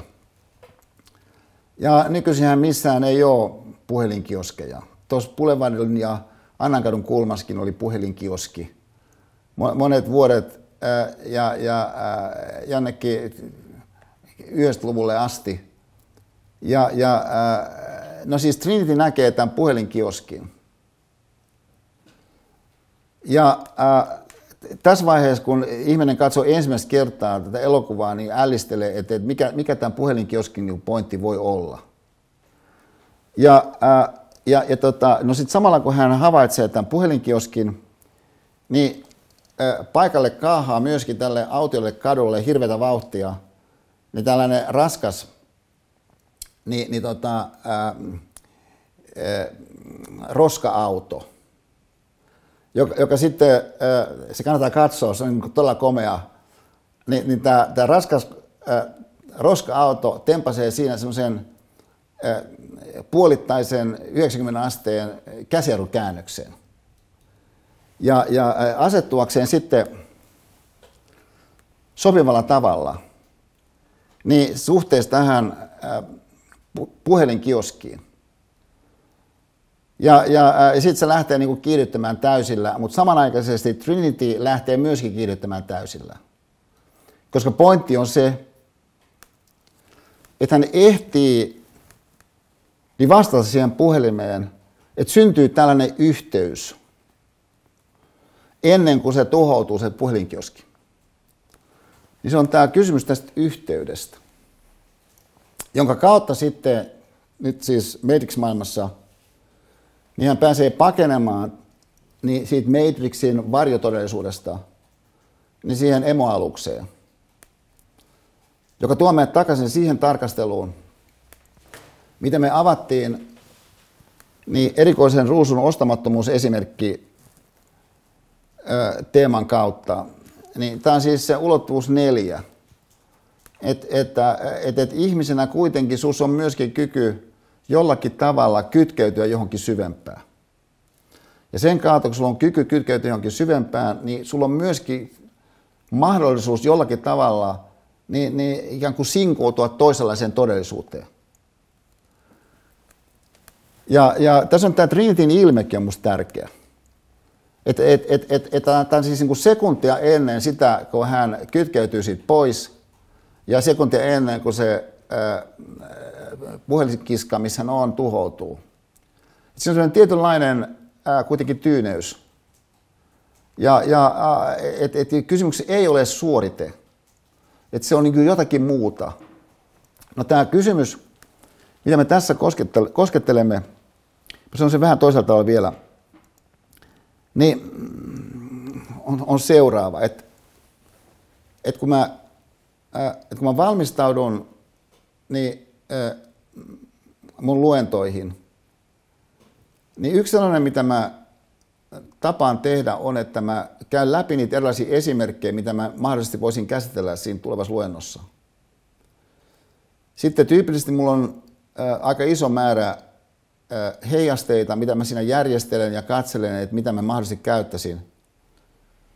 Mutta semmoinen keskeinen kriteeri, mitä mä sovellan siinä mun omassa sisäisessä pohdinnassa, niin on tietynlainen yhdistelmä järjestelmä yksi ja kaksi. Että siinä on pohtiva komponentti ja sitten siinä on automaattinen komponentti. Se automaattinen komponentti niin, niin ilmenee siten, että, että joskus joku juttu niin liikuttaa mua. Ja joskus se sama juttu ei liikuta mua. Ja se on tavallaan kuin selittämätön, että miksi joku juttu joskus liikuttaa, joskus ei liikuta. Mutta vaan, mä oon huomannut, että tämä on vain tosiasia. Mutta mä haluan löytää niin sen esimerkin sille kerralle, joka ikään kuin on elossa. Ja siinä mielessä siis liikuttaa mua, koska mä haluan ajatella todellisia ajatuksia ja tuntea todellisia tunteita. Koska mä uskon, että osallistujille on hyväksi tehdä se ihan sama. Ja lisäksi mä uskon, että osallistujat eivät kovinkaan todennäköisesti tee sitä, jos mä en edes tee sitä. Siis, että on todennäköisempää, että osallistujat ajattelee todellisia ajatuksia ja tuntee todellisia tunteita, jos mä ajattelen todellisia ajatuksia ja tunnen todellisia tunteita. Mutta valmisteluvaiheessa mun täytyy pystyä sitten jotenkin löytämään, no mikä todennäköisesti voisi toimia tuolla tavalla. No esimerkiksi, mä sanon tämän havainnollista sitä teemaa, että et tota, et yksi sellainen esimerkki, mitä mä käytän monasti niin, niin siinä mun omassa sisäisessä ää, virittymisessä, niin on semmoinen, mitä mä oikeastaan en koskaan käytä itse siinä luentotilanteessa. Koska mä jotenkin en osaa kertoa sitä niin, että mä tavallaan tekisin oikeutta sille, mikä se musta ilmiönä oli. Siinä kauneudessa ja jotenkin semmoisessa, myöskin niin kuin arkisessa majesteetillisuudessa, joka liittyy yhteen sen keskusteluun,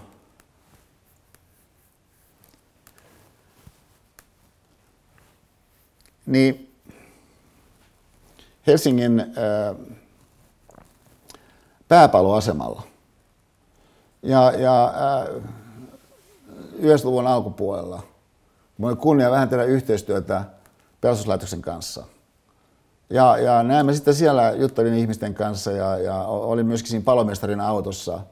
Ja, ja kun, kun, kun, kun lähdetään jonnekin, missä on hälytys. Ja, et se, se oli niin tosi voimakas päivä. Mutta sitten siinä oli yksi ihan vaan sellainen aika lyhyt keskustelu yhden semmoisen niin aika pienikokoisen palomiehen kanssa. Ja jotenkin mä en osaa sitä, niin kuin hänen sitä niin kuin vakavuuttaan niin kuin välittää, tai mä pelkään, että mä osaan sitä välittää.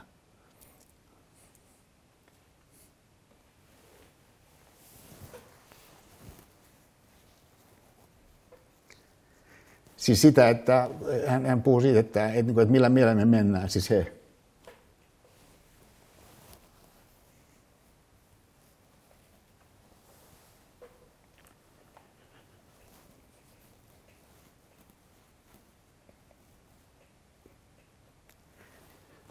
Semmoisessa tilanteessa, me tiedetään, että siellä on lapsia.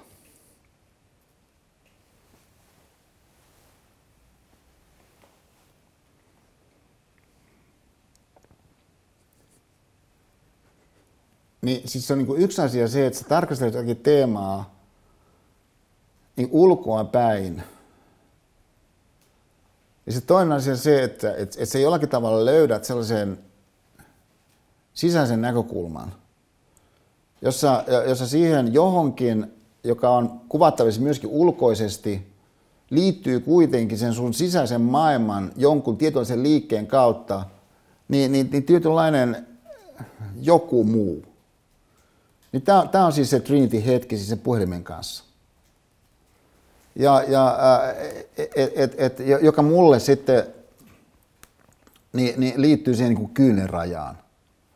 Ja, ja että se on ikään raja mulle niin kuin nimike siitä, e, minkä mä systeemi kakkosesta, järjestelmän kakkosesta voin niin huomata, aha nyt ollaan, nyt me ollaan niin olennaisen äärellä.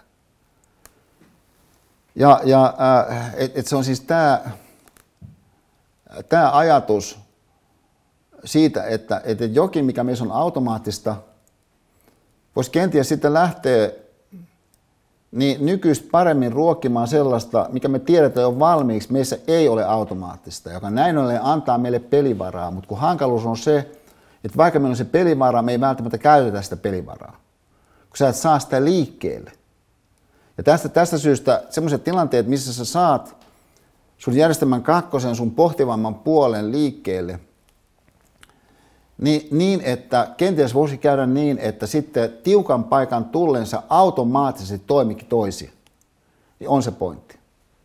Siis mä sanon vielä sen niin päättävästi seuraavasti, että ää, tästä on aikaa, koska se oli ennen kuin Lahden moottoritie valmistui. Niin ää, sillä ää, nelostiellä matkalla Lahteen oli aina silloin tällöin paja onnettomuuksia, koska se oli kuitenkin houkutteleva ajaa aika lujaa siinä. Sitten me oltiin Pariisissa Pipsan kanssa ja me vietiin sitten koneesta niin Rita ja Ari Vataselle niin, niin iltapäivälehdet niin, niin tuliaisina, koska se oli ennen kun äh, iltapäivälehtiä esimerkiksi saattoi lukea verkosta, niin, niin ulkomailla ihmistä arvosti, jos toi niin suomalaisia lehtiä. Me vietiin sitten heille iltapäivälehdet. Sitten siinä oli äh, niissä iltapäivälehdissä uutinen semmoisesta kuolonkolarista.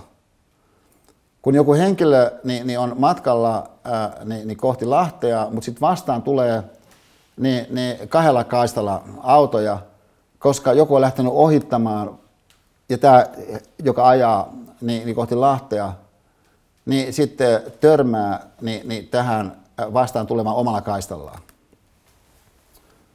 Niin Ari lukee tätä ja sanoo niin, että, että, että katsoo mua siinä tosi, todella voimakkaasti painotti. Että Esa lupaa mulle tämä, lupaa mulle tämä. Että jos sä oot koskaan siinä tilanteessa, että sä ajat sun autolla, tulee molempia kaistoja sua vastaan auto, niin aja ulos tieltä. Että, että jos sä ajat ulos tieltä, niin voi olla, että, että, että se, ensin se menee auto sinne jonnekin niin kuin pusikkoon, ja, ja, ja, ja se saattaa siellä niin kuin pyörähtää ja, ja, ja tota, et, et, et, et voi olla, että se niin kuin pyörähtää vaikka katolle. Mutta tosiasia on se, että kun te olette turvallisella autossa, niin te tulette ulos sieltä autosta. Et se on kaikissa skenaarioissa parempi vaihtoehto kuin se, että sä niin törmäät täydellä voimalla niin siihen toista suupäin tulevaan autoon. Esa lupaa mulle, että tämä aja pois tieltä. No tietenkin, jos ajatellaan, että joku on rallikuski, niin voisi sanoa, että Tuo on loppujen lopuksi ehkä aika luontavakin ajatus, että koska niin rallikuskit on niin enimmäkseen pois tieltä auto osittain. Ja, ja et, et se on niin kuin sinne päin, niin, niin koko ajan muutenkin.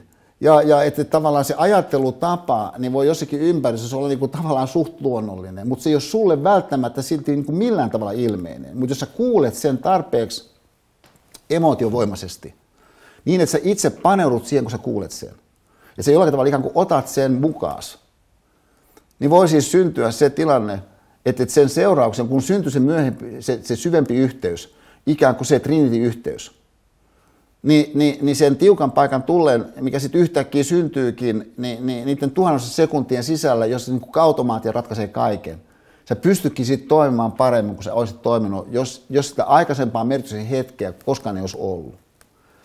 Bonkshot ystävät, siihen mä olisin pistänyt pisteen ja kiittänyt tästä teidän keskittymisestä läpi tämän ensimmäisen jakson. Tota, nythän meillä on myöskin webinaarissa mahdollisuus niin, niin, äh, niin, niin tota, äh, sivupöytäkeskusteluihin, äh, joka mahdollisuus siis kaiken aikaa on tässä, tässä, tässä tota, opintosuoritukseen liittyvässä versiossa, johon kun ihmiset sukeltaa, niin, niin mä toivoisin, että breakout-rumeissa niin, niin myöskin voisi pitää silmällä sitä vaihtoehtoa, että että kun ennen pitkää suoritukseen liittyy myöskin siis nämä räjähdysvoimaiset oppimiskeskustelut, että voisit muodostaa sitä ryhmää kenties siinä jo tässä pikkuhiljaa.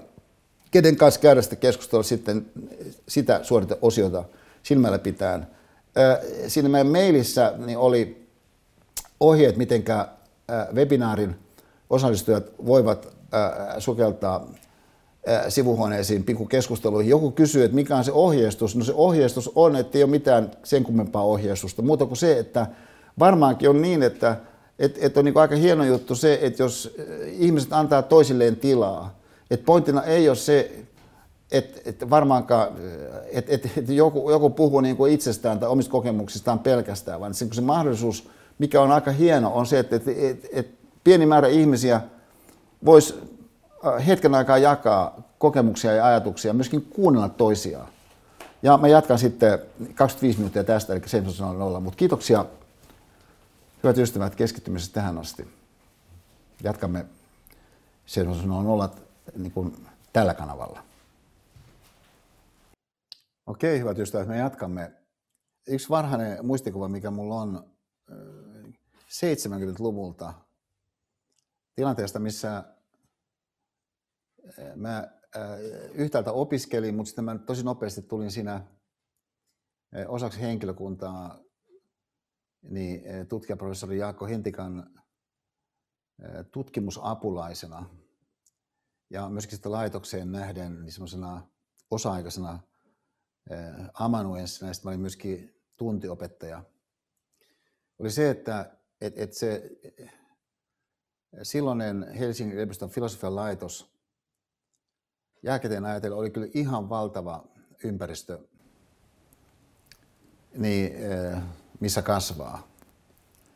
Ja paitsi, että siellä oli valtavia staroja, kuten eh, tutkijaprofessori Hintikka tai akateemikko G.H. von Richt tai eh, professori Ketonen tai eh, professori Stenius, joka oli se ruotsinkielinen filosofian professori. Niin siellä oli nuoria tyyppejä, kuten, kuten mä.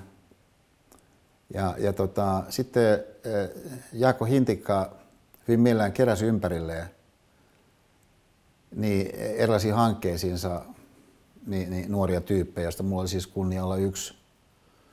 Itse se Hintikan ryhmän sisäinen dynamiikka muodostui ihan tosi vahvaksi, myös koska niihin aikoihin työtä tietysti tehtiin ihan siis pelkästään paikan päällä, ei ollut mitään etää.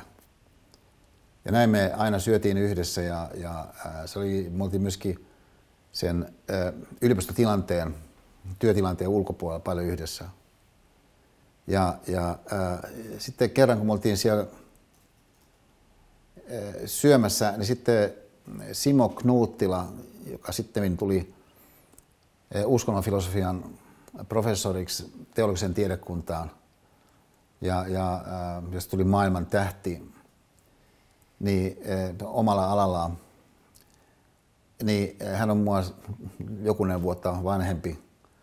Niin, niin Knupo sanoi tämmöisen lauseen kerran, että, että, että, että, että tuolla Saarisella on toi toistotyyli keinona, sellainen keskeinen, keskeinen elementti. Ja sitä jotenkin jää mulle mieleen. Siis mä en ollut oikeastaan ajatellut, että, että näin olisi. Ja, ja, ää, ja muistan, kun mä ajattelin, että mitäköhän Simo tuolla niin tarkoittaa, että hän jotenkin hahmotti siis tämmöisen toiston teeman – ikään kuin mun jossakin soinnissa. Siis samalla tavalla kuin ajatellaan, että, että, että sä kuulet jonkun tietyn bändin kappaleen, niin jos sä kuulet aikaisemmin sitä kappaletta, voi olla, että se on silti tunnistettavissa, se tietty soundi sieltä joissain tapauksessa. Niin, että, että mulla olisi tällainen jotenkin toisto olennainen, niin että mä olen sitä vuosia sitä miettinyt sitä, että kun mä oikeastaan äh, koen toiston kiinnostavana – ja, ja siis tietenkään mä en koe mekansa toistoa kiinnostavana, mutta siis toisto on jossakin mielessä musta siis kiinnostavaa. Siis se, että et, et, et se joku sydänkäyrä, että siinä joku toistuu, vaikka se ei ole ihan sama, mikä siinä toistuu. Ja, ja, ää, tai että vaikka ihmisen kasvot, että siinä joku ikään kuin toistuu puolisesti, vaikka ne ei ole ihan samat. Ää, niin kenties on niin, että Vaikkapa se, että filosofian systeemiajattelu niminen luentosarja on ollut kaiken aikaa nimeltään filosofian systeemiajattelu. Niin se jotenkin on innostanut mua. Ja, ja vaikka tietenkin on ollut kaiken aikaa selvää, että, että ne ei olisi ihan samat ne sarjat oikeastaan koskaan, tai vaikka Pafos-seminaari 53 kertaa, niin siis selvästi joku toistuu. Ja ää, edelleen sitten myöskin sit se piirre, että, että esimerkiksi että jos kuvitellaan, että filosofian systeemiajattelu-sarja toteutuu nyt 21. kertaa Ja jostakin on se vuodesta 2013 lähtien, mulla on pantu nämä YouTubeen kaikki nämä luennot. Niin voidaan olettaa, että varmaan siellä on jotakin teemoja, esimerkkejä, käsitteitä, avainideoita, jotka toistuu. Niin yksi mahdollinen tapa tota ilmiötä koskien on ajatella, että, että olisikin hyvä juttu. Siis se on joka tapauksessa eri ajatus kuin vaikkapa se, että, että joku henkilö pyrkisi joka kerta tietoisesti erilaiseen kuin mikä se edellisellä kerralla oli.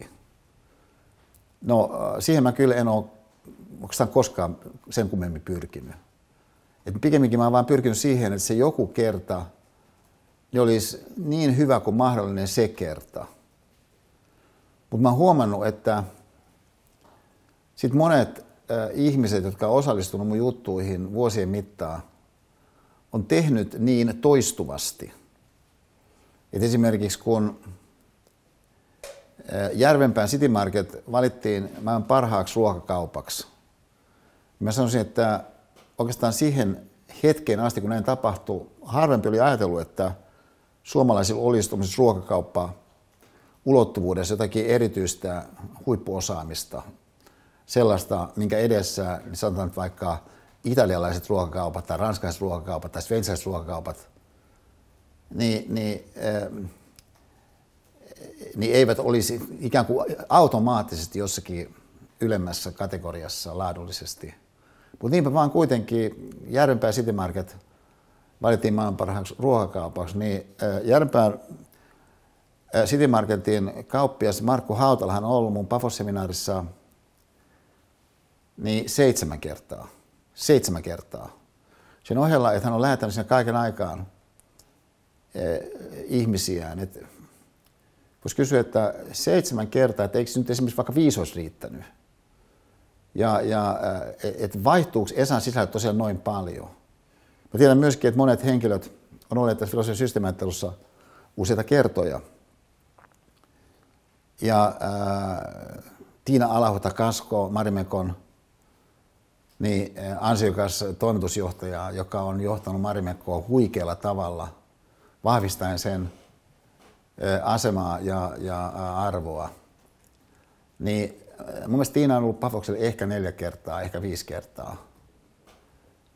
Niin äh, voisi sanoa, että, mikä tuommoisessa voi olla pointti? No yksi tapa ajatella, mikä tuommoisessa voisi olla pointti – olisi se, että sä voit ajatella näin, että et, et, tota, et jos sulla ei ole rakennetta,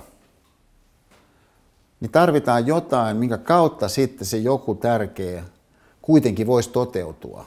Siis vaikka ei ole rakennetta ikään kuin takaamassa, että se joku tulee. No yksi tapa ajatella on, että, että, että sä onnistut ajattelemaan jonkun asian jollakin pisteytyneellä hetkellä tarpeeksi syvästi läpi – niin melko varmaan tarkoittaa sitä, että sä saat siihen ikään kuin tarvittavan tunteen sillä hetkellä mukaan. Ikään kuin, että se sointu, mikä syntyy, on semmoinen, että se sun oman sisäisen järjestelmän kautta niin, niin kytkeytyy johonkin tarpeeksi syvään ja moniulotteiseen. Että tavallaan syntyy semmoinen pienoinen eh, Trinity-hetki sen puhelimen kanssa, jonka merkki on se tunne, mikä siihen johonkin ajatukseen, johonkin oivallukseen liittyy että tästä on kysymys, mikä se sitten onkaan, niin äh, sanallisesti ilmaisee joku juttu. Niin tällainen ajatus siis siitä, että tunne auttaa toistos, kun rakennetta ei ole. Siis antaisi toistolle tietyn niin, niin oikeutuksen, että miksi kannattaa jonkin samaan keissiin esimerkiksi mahdollisesti palata, jotta sä saat sen elävästi jälleen väreilemään se jonkun asiaan, mille ei sinällään ole jotakin rakennetta, mikä sitä ehkä sitten tulevaisuuteen mukanaan kuljettaa. Siis tavallaan se pointti, mä sanon tämän vähän toisaalta tavalla vielä näin, että et, et, tota, aamupäivällä niin ää, mä sain yhden mun rakkaan kaverin, ää, hyvän ystävän niin, niin tyttäreltä viestin, että, että, että iltapäivällä nähdään. Ja, ja, ja tota, ää, no sitten mä vastasin hänelle, että, että ihan tosi mahtavaa, että tuut mukaan.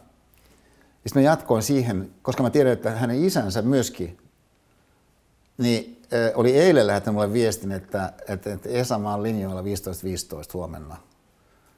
Niin, niin, niin mä vastasin hänelle, että, että, että, että mä sanon tämän henkilön nimen ja että, että isä, se ja se, on myöskin linjoilla. Ja, ja no sitten tämä tytär vastasi mulle, että, että, että, tota, että Martina on myöskin siellä, koska hän suorittaa sitä. Että siis tämä ensimmäinen tytär niin, on jo valmistunut aika sitten, hän on töissä, mutta Martina niin, niin, opiskelee ja on suorittamasta juttua. Ja mä olin ihan fiiliksissä, että tämä on kyllä tosi hienoa. Ja, ja, ja, tota, ja mulle tuli mieleen siis tämä tilanne, niin semmoisessa dokumentissa George Harrisonin muistokonsertista niin eh, Madison Square Gardenissa, jonka Eric Clapton niin, mm, oli järjestänyt. Ja jossa sitten niin oli siis kaikki, ketä voidaan kuvitella. Ja, ja äh, no sitten siinä kyseisessä konsertissa – tai siihen liittyvässä taltioinnissa on myöskin sitten tämmöistä dokumentaarista aineistoa. Ja äh, bändissähän oli myös mukana äh, George Harrisonin poika, joka näyttää uskomattomalla tavalla George Harrisonilta. Joka sitten tässä dokumentaarisessa osiossa sanoi, että, että mähän on tuntenut kaikki nämä, ketä tässä nyt esiintyy, niin kauan kuin muistaa. Siis Elton ja, ja Eric. Se luettelee näitä erilaisia megatähtiä, ketä siellä nyt sitten esiintyy jatkan sitten näin, että and of course Uncle Ringo. Siis Uncle Ringo. No, tämä kyllä säväytti E-saaresta, siis tämä Uncle Ringo. Et, siis tämä ajatus siitä, että et, et mä olisin tällainen Uncle Esa, jonkun mun rakkaan kaverin tyttärellä tai pojalle. Minusta se on tosi hieno ajatus. Ja, ja, et, et siis, ja myöskin sellainen ajatus, että et, et se tuo sit oman niin semmoisen lisäherkkyyden siihen johonkin nykyhetkeen, jos niin mä tiedän nyt, että, että vaikka Martina on mukana, että Emmi on mukana, että et, et siis, että, että mä saan olla Uncle Esa.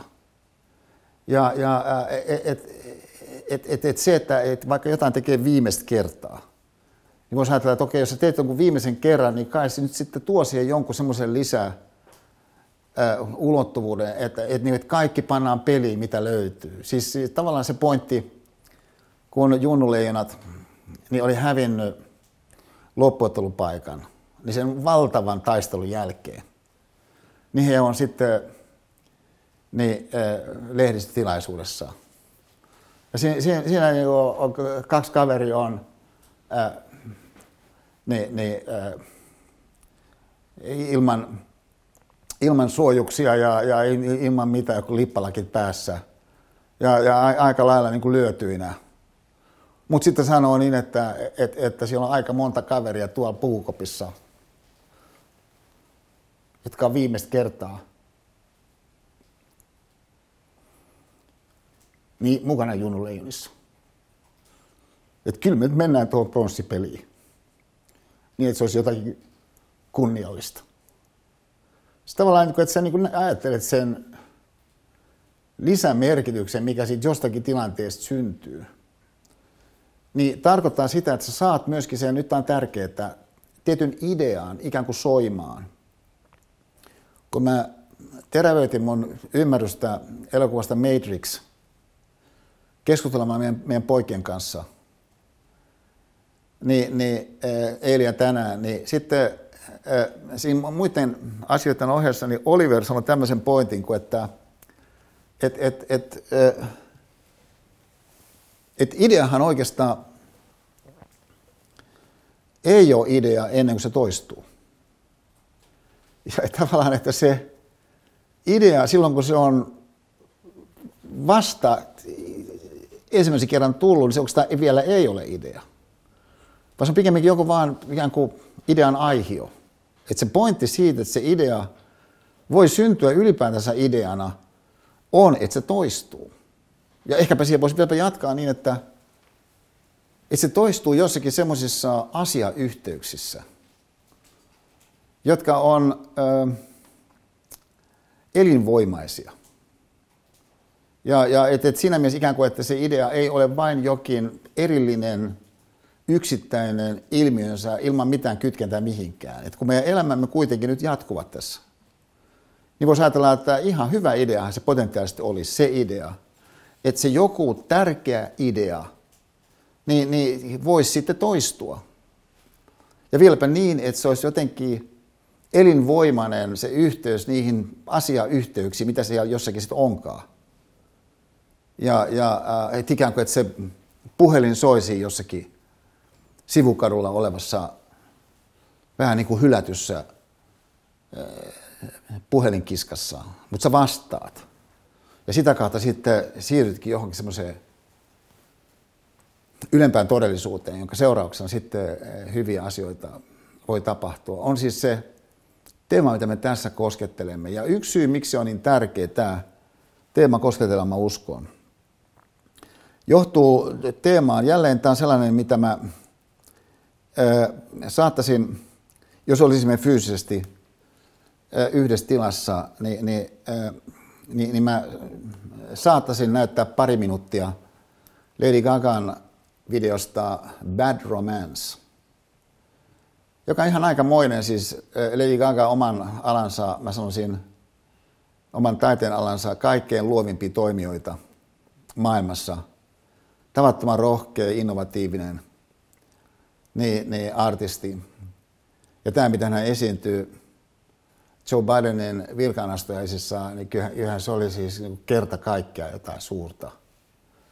Ja myöskin sen ähm, sydämellä toteuttamisen teema meidän ensimmäisen luennon sanasos puhuen, siis sen ruusun ostamattomuus ilmiökentän suhteen, niin se oli se nelosulottuvuus että se tosiaankaan ei ollut ruusun ostamattomuutta, mitä siinä nähtiin. Niin Lady Gagan suunnalta, niin äh, hän mielellään käyttää, kun hän laajentaa naisena olevuuden, niin rajoja. Niin äh, naisena olevuuden erilaisia niin kahlehtivia kliseitä, ihan siis äärettömän rajusti, ja paisuttaa ne aivan hillittömyyksiin. Niin Bad Romance on tämän ulottuvuuden aika hieno, hieno ilmentymä. Että et siinä Lady Gaga todellakin ketkuttaa. Ja sitten siinä on tällainen miesjoukko ja heidän johtajanaan tällainen kultaleuka, joka sitten siemailee jotakin tiettyä gin tonikkia, mitä siinä mahtaa siellä siemailla kavereittensa kanssa.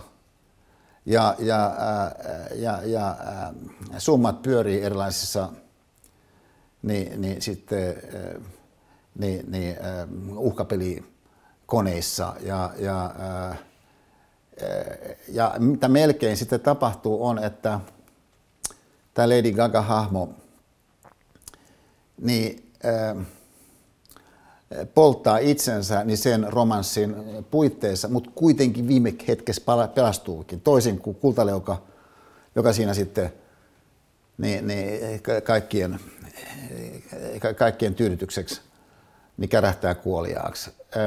Mutta tämä Bad Romance-teema, niin on, on toki niin kuin ihan aikamoinen teema, siis siinä suhteessa, että se, se, se, myöskin se sana, siis se käsite Bad Romance, että et sulla voi olla jotain, joka koukuttaa, se niin kuin tuntuu jollakin hetkellä oikeastaan aika hyvältäkin.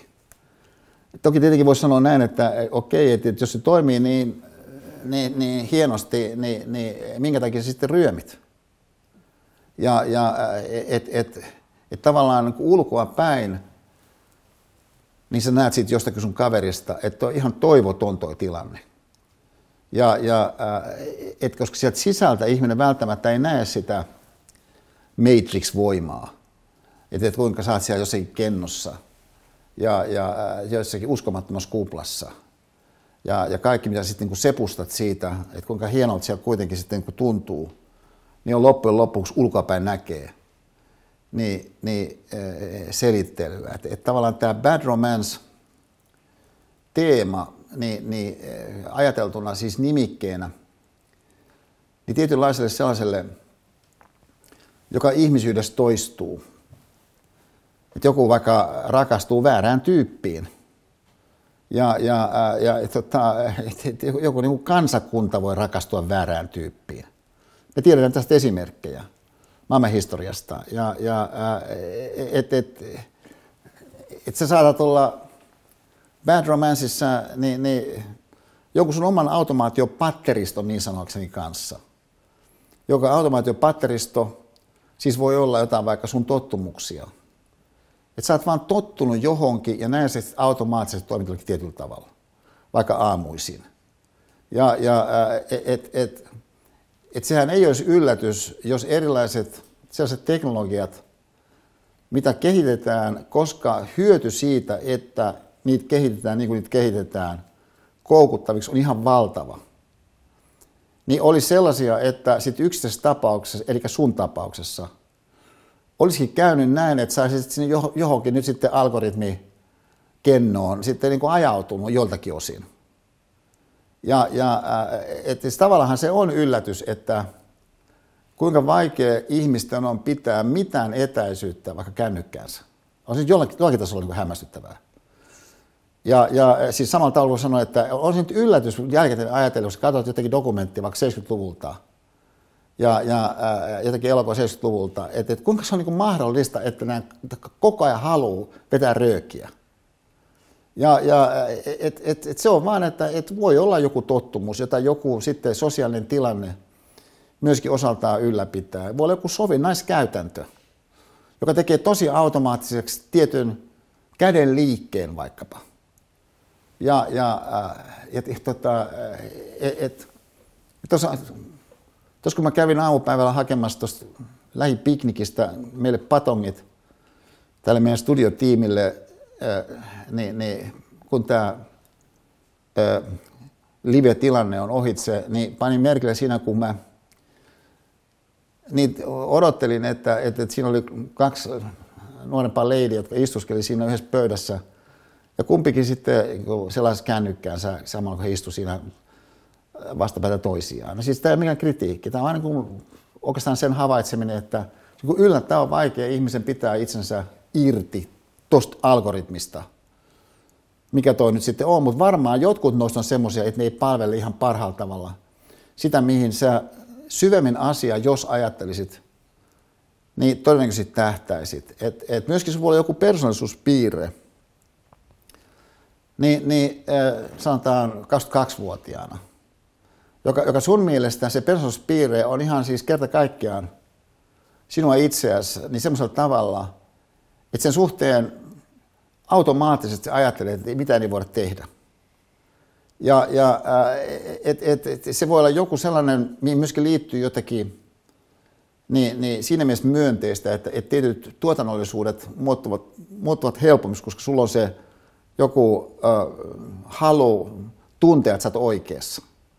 Niin, niin, niin se sitten saa sua kilvoittelemaan vaikka argumentatiivisesti.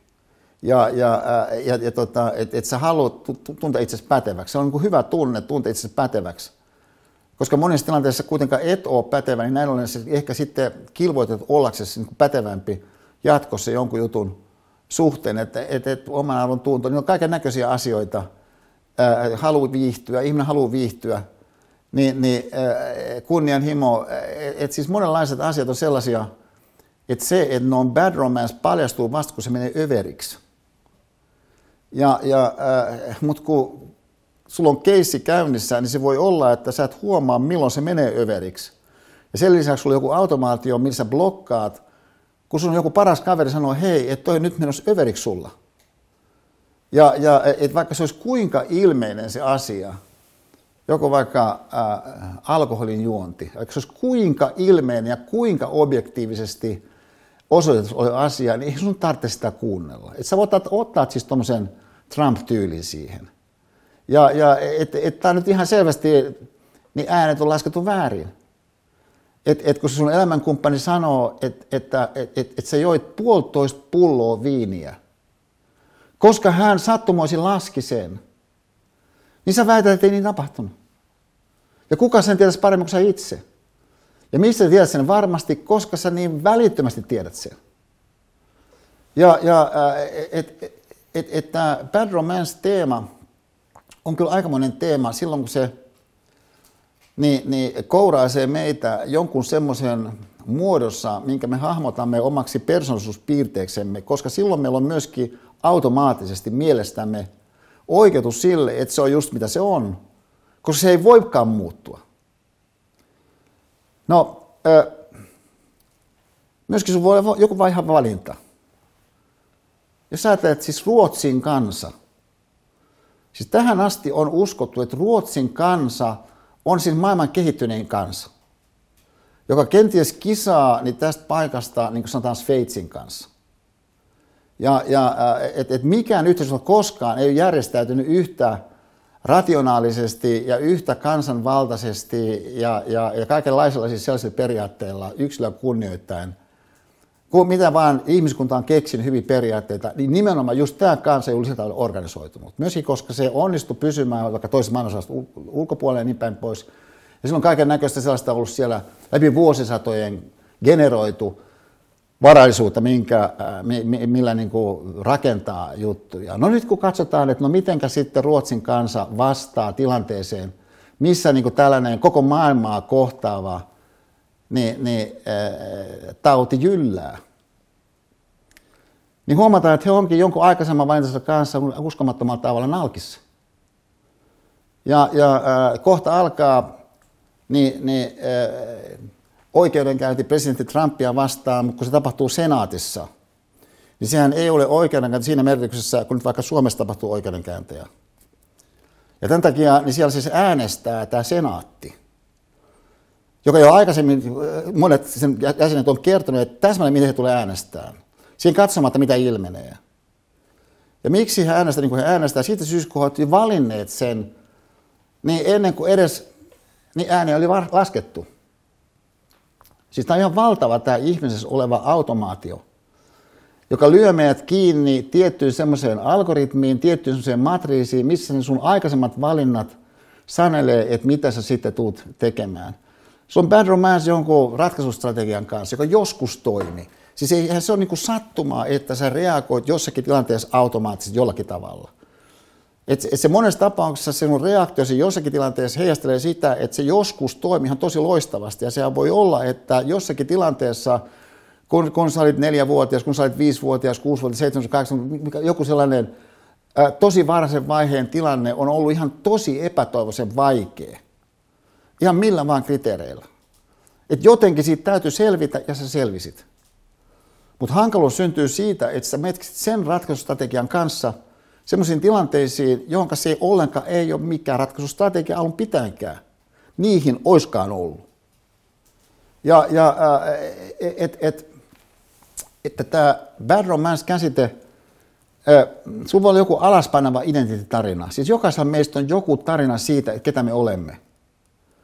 Ja, ja et jos mä ajattelen vaikka itseäni niin tässä kohdassa käyttää aika pientä esimerkkiä, mutta se on, ehkä tämä valaisee kuitenkin tätä. Siis tämä Uncle Esa tarina. Se on tietynlainen identiteettitarina, mutta kun se on tietynlainen identiteettitarina siis tietyltä osin koskien sitä, että mitä mä oon maailmassa. Et de facto, mähän on joillekin ihmisille niin, niin äh, henkilö, joka on sen jonkun ihmisen, joka on nyt vaikka 20-vuotias, niin, niin äh, vanhempien kaveri, joka sitten kun joskus ilmestyy jossakin kohdassa – ja, ja et se on osa de facto mun identiteettiä, mutta mä voin hahmottaa sen identiteetin myöskin sitten sellaisena, että siihen liittyy tietty sellainen toivottavasti positiivinen vaikuttavuuden merkitysulottuvuus, että voidaan hetken aikaa soittaa yhdessä jossakin bändissä, jolloin sitten se joku nuori henkilö kuulee sen oman soinninsa vähän eri tavalla, koska hän soittaa mun kanssa siinä, ja mä tuon jonkun ulottuvuuden, jota, jota siihen muuten ei olisi tullut. Ja viimeisenä kohtana – niin meillä voi olla bad romance jonkun kokonaisen elämänmuodon kanssa. Mä feikkaisin, että näin melko varmaan on. No kaikki tämä on kuitenkin samanaikaisesti, huomatkaa, niin nyt järjestelmä kaksi tasosta tarkastelua. Johonka nähden nyt sitten, niin, niin mä tässä tarjoan niin tällaisen potentiaalisen kahvakäsitteen, tämmöisen mahdollisen majakkamääreen kuin bad romance, joka sitten siellä jossakin merellä saattaisi valasta niin sitä sun purjehdusta – ja, ja jos näin tapahtuu, silloin se tarkoittaa, että kysymys ei ole niinkään siitä, että, että, että minkälaisia erilaisia itsepetoksen muotoja ihmisillä geneerisesti voi olla vaikkapa tai jollain todennäköisyydellä jossakin yhteisössä on. Kysymys koskee sua. Niin sun kannalta niin, niin dramaattisen merkityksellisesti, potentiaalisesti. Näin sen johdosta, että sä voisit ottaa tuommoisen avauksen. Että joku tuo kiekon hyökkäysalueelle ja saat siellä valmiina. Että tuli syöttö, niin sä pääsetkin ampumaan niin kuin tosta kohdasta, kun on Bad Romance. Siis mä sanoisin vielä vähän toisaalta tavalla, että, että yksi semmoinen ilmiö, joka, joka, joka tota, mä vähän ensimmäisessä luennossa viittasin tähän, niin, niin äh, askarruttamaan tosi paljon se, että et, et, et, mun mielestä ihmiset ei lue kirjoja tarpeeksi, mun mielestä. Ja, ja, ja näin sitten, että mä, mä monta vuotta mietin tätä, että, että, mikä olisi jotenkin keino niin muodostaa jotain sellaista siltaa, mikä toisi ihmiset nyt siihen kirjojen pariin.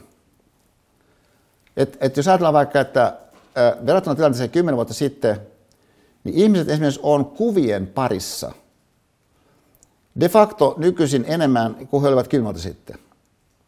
Puhumattakaan siitä, mitä ihmiset olivat kuvien parissa vaikka 20 vuotta sitten.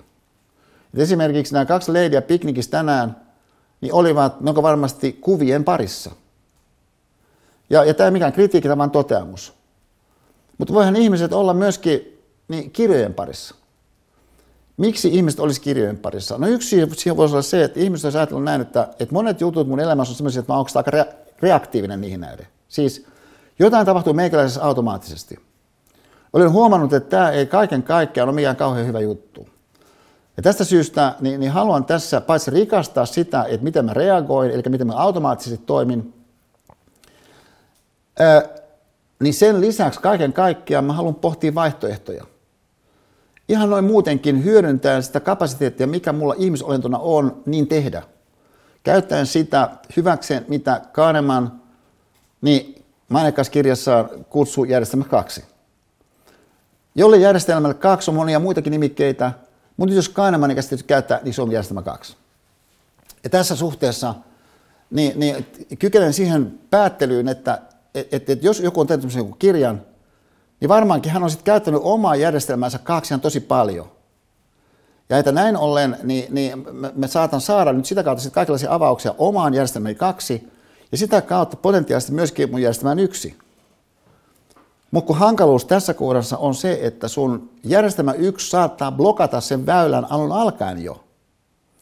Siis, jos ajattelet itseäsi, niin, niin tota, ää, amerikkalaisen jalkapallon yhteydessä, että sä oot tämmöinen wide receiver. Siis pointtina on se, että et, et sulla on ihan valtava gloria tarjolla. Koska sä oot tää pelaaja, joka pystyy juoksemaan uskomattoman nopeasti – ja sitten poimimaan jossakin 50 metrin päässä jonkun pallon, joka tulee just siihen paikkaan. Mutta ongelma on se, että et, että et, okei, sun pitää olla siellä oikeassa, hetkessä, oikeassa paikassa oikealla hetkellä. Sun pitää pystyä juoksemaan tarpeeksi nopeasti, muuten ei saa sun kiinni. Ja edelleen sitten sun pitää pystyä ottamaan se pallo vastaan, kun se tulee just siihen paikkaan. Mutta vaikka tämä kaikki on tosi haasteellista, niin se varsinainen haaste on se, että se pallo ylipäänsä tulee sinne. No miten se pallo voisi tulla sinne? No se voisi tulla sinne, jos sun joukkueen pelin rakentaja saa heitettyä sen sinne. No okei, äh, miten se on mahdollista, että se pelirakentaja pääsee heittämään sen sinne? Eikö vastustaja tiedosta tätä, se pelirakentaja nimenomaan pyrkii heittämään sen jonnekin? ja sitä kautta mahdollisesti just sinne, minne sitten meneekään. Joo, joo, nimenomaan. Ja tämän takia vastustaja on varautunut siihen, että kun peli alkaa, eli pallo toimitetaan niin, niin jonkun tyypin jalkojen välistä, niin tälle pelin rakentajalle. Niin kun tämä tapahtuu, niin vastapuolen pelaaja tekee kaikkensa pääsekseen kiinni siihen pelirakentajaan. No niin, ja nämä aika, aikamoisia voisi kuvitella ne, ne tyyppejä, jotka on, koska kysymys on siis fyysisestä voimasta lähtökohtaisesti. Et kysymys ei ole siis sellaisesta, mikä älyllisessä mielessä todennäköisesti sisältäisi monia eri vaihtoehtoja. Se on niin aika lailla suoraviivainen tapahtuma, mikä käynnistyy siinä tilanteessa, kun se pallo on toimitettu pelirakentajalle, joka siis tyypillisessä tapauksessa niin, niin peruuttaa muutaman askeleen, päästäkseen sitten vapaasti heittämään sieltä jostakin sulle, joka wide receiverina on lähtenyt juoksemaan, ollakseen sitten just siinä jossakin sovituspaikassa. Ja sun pelirakentajalla on siinä 103 sekuntia aikaa, se voi olla 5 sekuntia aikaa parhaassa tapauksessa, edellyttää, nyt tämä on se pointti, että teillä on tarpeeksi hyvä puolustuslinja suhteessa niin, niin tähän teidän pelirakentajaan. Ja siihen, että paljonko siellä on tulossa voimaa niin kohti pelirakentajaa. Sä tarvitset nämä puolustajat siihen sun ympärille, jotta, joku voi, jotta, sä voit, jotta pelirakentaja voi toimia. Johon tyypillisesti kukaan ei siinä kumminkin huomioita yksilötasolla. Näihin puolustaviin hahmoihin. Koska se on tavallaan sellaista harmaata massaa. Mutta jos sitä harmaata massaa ei ole, niin kaikki on menetetty de facto. Se on vaan, että jos onnistutaan, eli jos tämä harma massa onnistuu, mutta sen lisäksi se, se quarterback onnistuu ja sitten sä vastaanottajana onnistut, niin kaikki juhlii teitä. Et kaikki katsoo sitä moneen kertaan hidastettuina, koska se näyttää uskomattoman hienolta niin suoritukselta, koska se, joka sen mahdollistaa, se ei näy. Niin monenka silmiin, kun huomio menee ihan muihin asioihin, on siis tämä ilmiö nyt suhteessa lukemiseen. Koska sun systeemi yksi on sellainen, että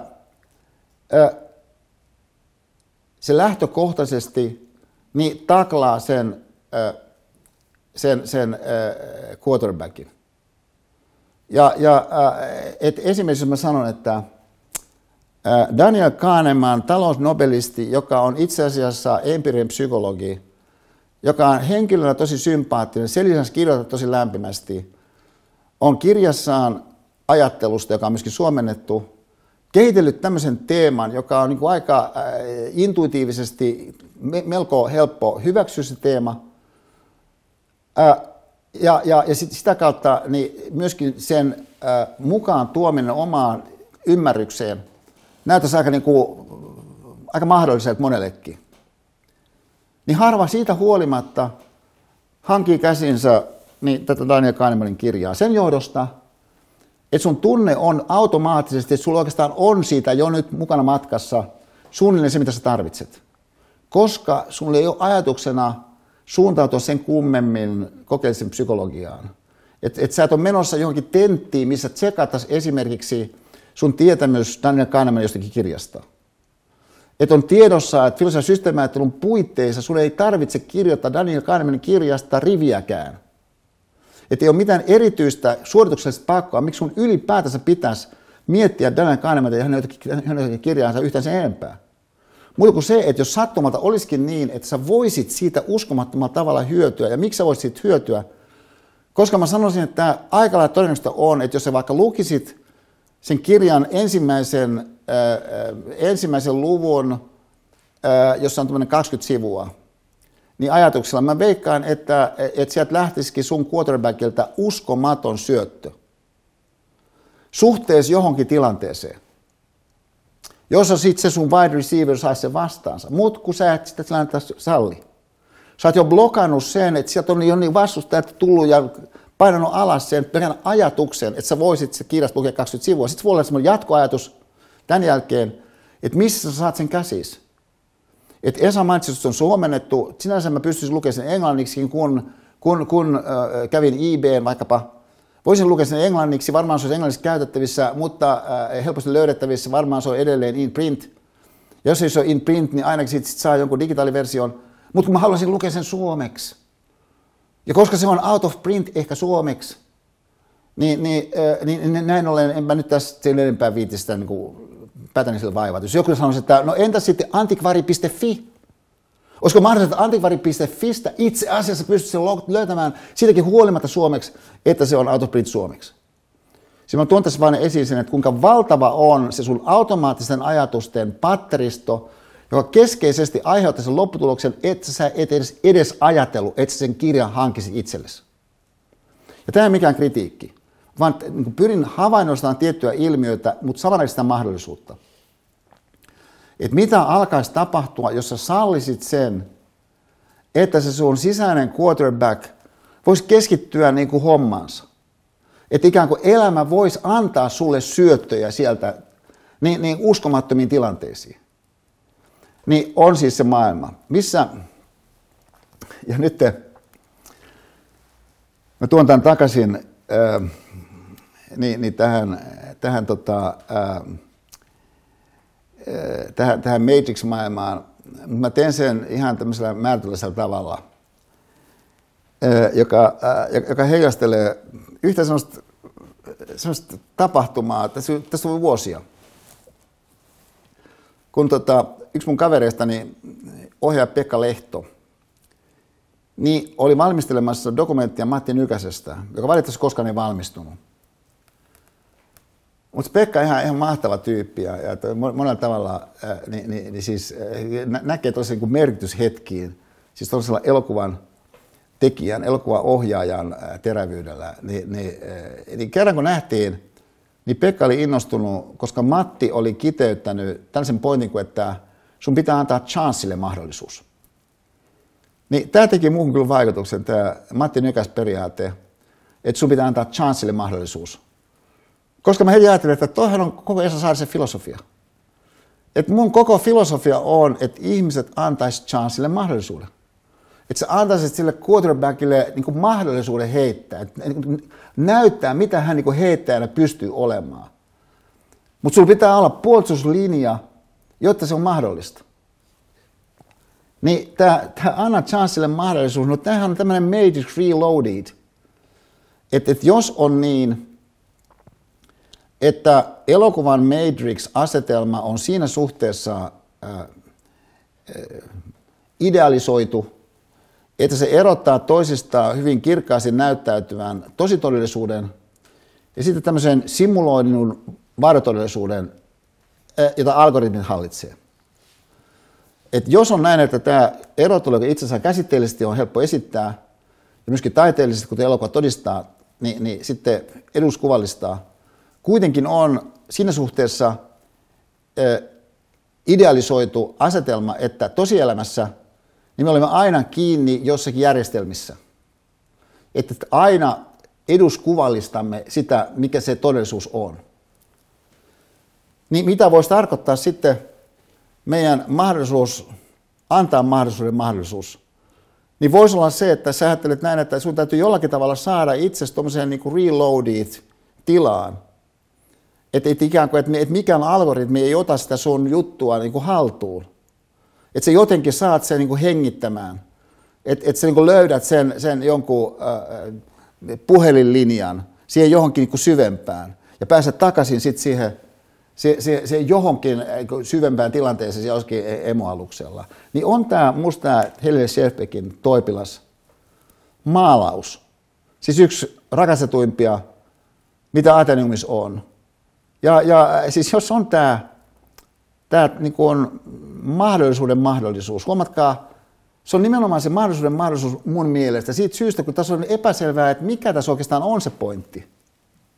Että missä se fokus on että onko se tässä, tässä, tässä lapsessa, joka on siis tässä toipumassa jostakin, mutta kun hän on tätä tämmöistä pientä tota, niin, niin, puun varta tai mikä toi onkaan, niin sitten niin katselemassa, että onko se sinne se pointti.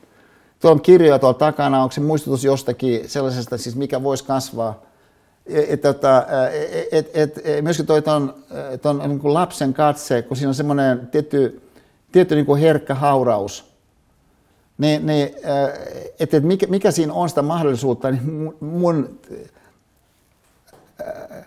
sanani sille on, että tämä on mahdollisuuden mahdollisuus, mikä tässä on tarkastelussa, eikä ikään kuin, niin kuin mahdollisuus sinänsä. Se ei ole mikään tietty mahdollisuus. Että se on siis se, mikä ensimmäisessä luennossa oli siis niin kuin se Bob Wilson maailma.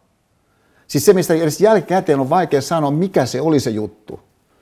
Mutta silti sä näet, että kaiken kaikkiaan niin jotain sellaista lähti syntymään, mitä ei olisi lähtenyt syntymään, jos ei olisi ollut sitä jotakin hetkeä siellä. Ja, ja tässä suhteessa niin, ajatelkaa seuraavaa. Että, tota, ää,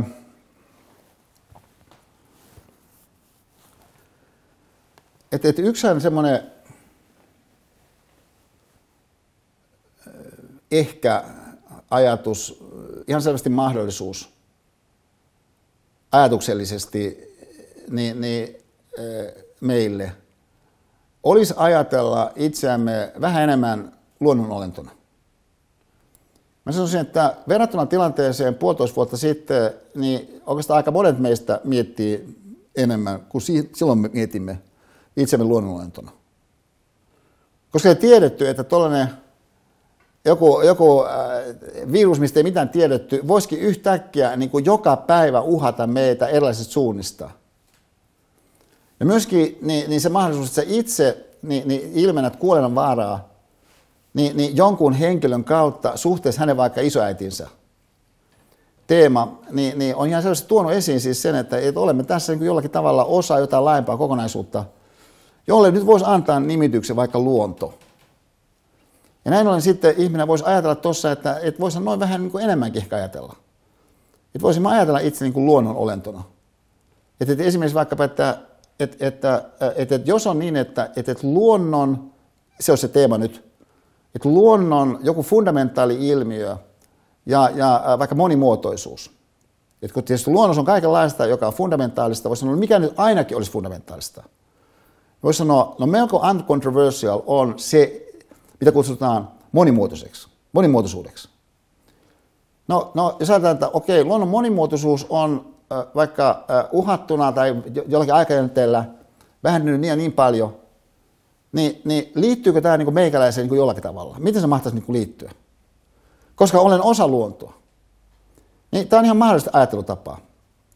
Ja, ja et, jos katsoisit jotakin vaikka lintua, niin sä ajattelet sen niin lintua suhteessa itseesi niin jollakin semmoisella lisääntyneellä läheisyydellä. Millä sä lähtötilanteessa, ennen kuin sä halusit ajatella itseäsi enemmän luonnonäytöä, niin sä tosiaan teit. Siis sä annoit sille linnulle, minkä sä näet jonkun varpusen lentävän, niin, niin äh, tässä suhteessa chanssin enemmän kuin normissa sä olisit tehnyt. Ennen kuin sä tulit sisään avaamalla siitä kahvasta käsin, mikä tämä yksi, yksi pikku ajatus tässä on, entäs antaisit itsesi, itsesi, itseäsi enemmän luonnonolentona. No, huomatkaa, että tämä ö, oven avaaminen, tällainen majakkamäärä, tä, tä, tällainen maisema, mitä tässä avataan, niin, niin ei kerro, että mitä sun pitäisi sitten oikeastaan niin tarkemmin katsoen ajatella. Ainoastaan mä todetaan, että varmaan on niin, että, että, että joku sellainen chanssi, mikä, mikä hetki sitten olisi toteutunut, nyt saattaa toteutua.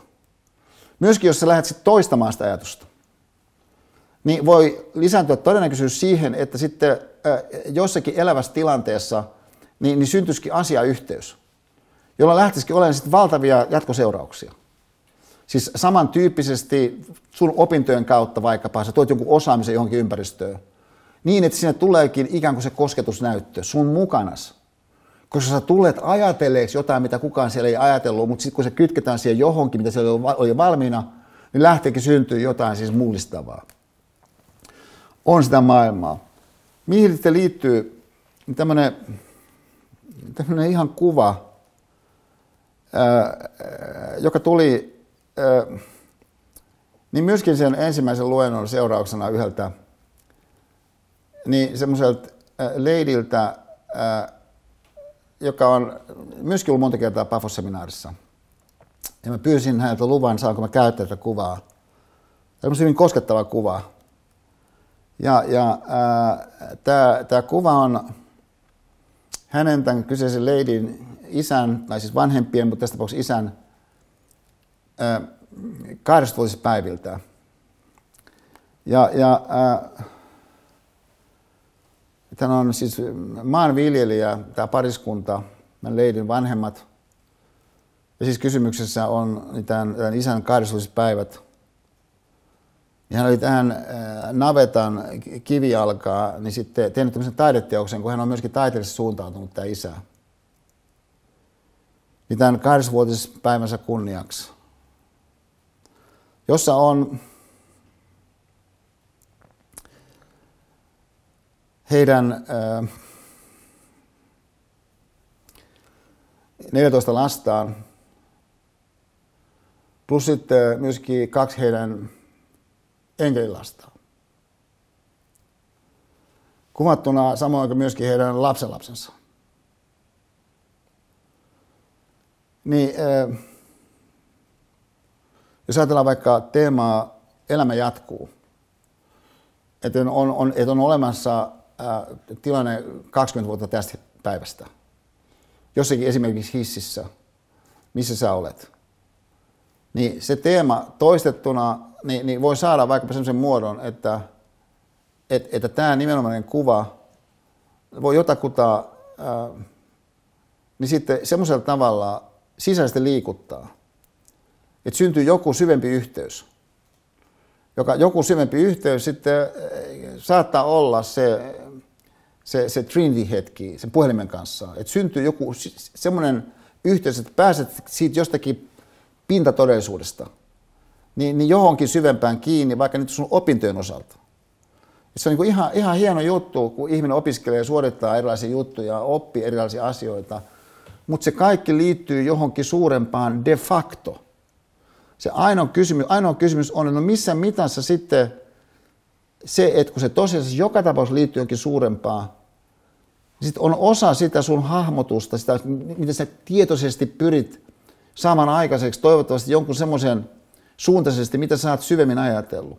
Siis, siis ajatelkaa vielä näin, että, että, kun, että kun yksi tämmöinen ilmiömaailma, mikä, mikä, mikä tota,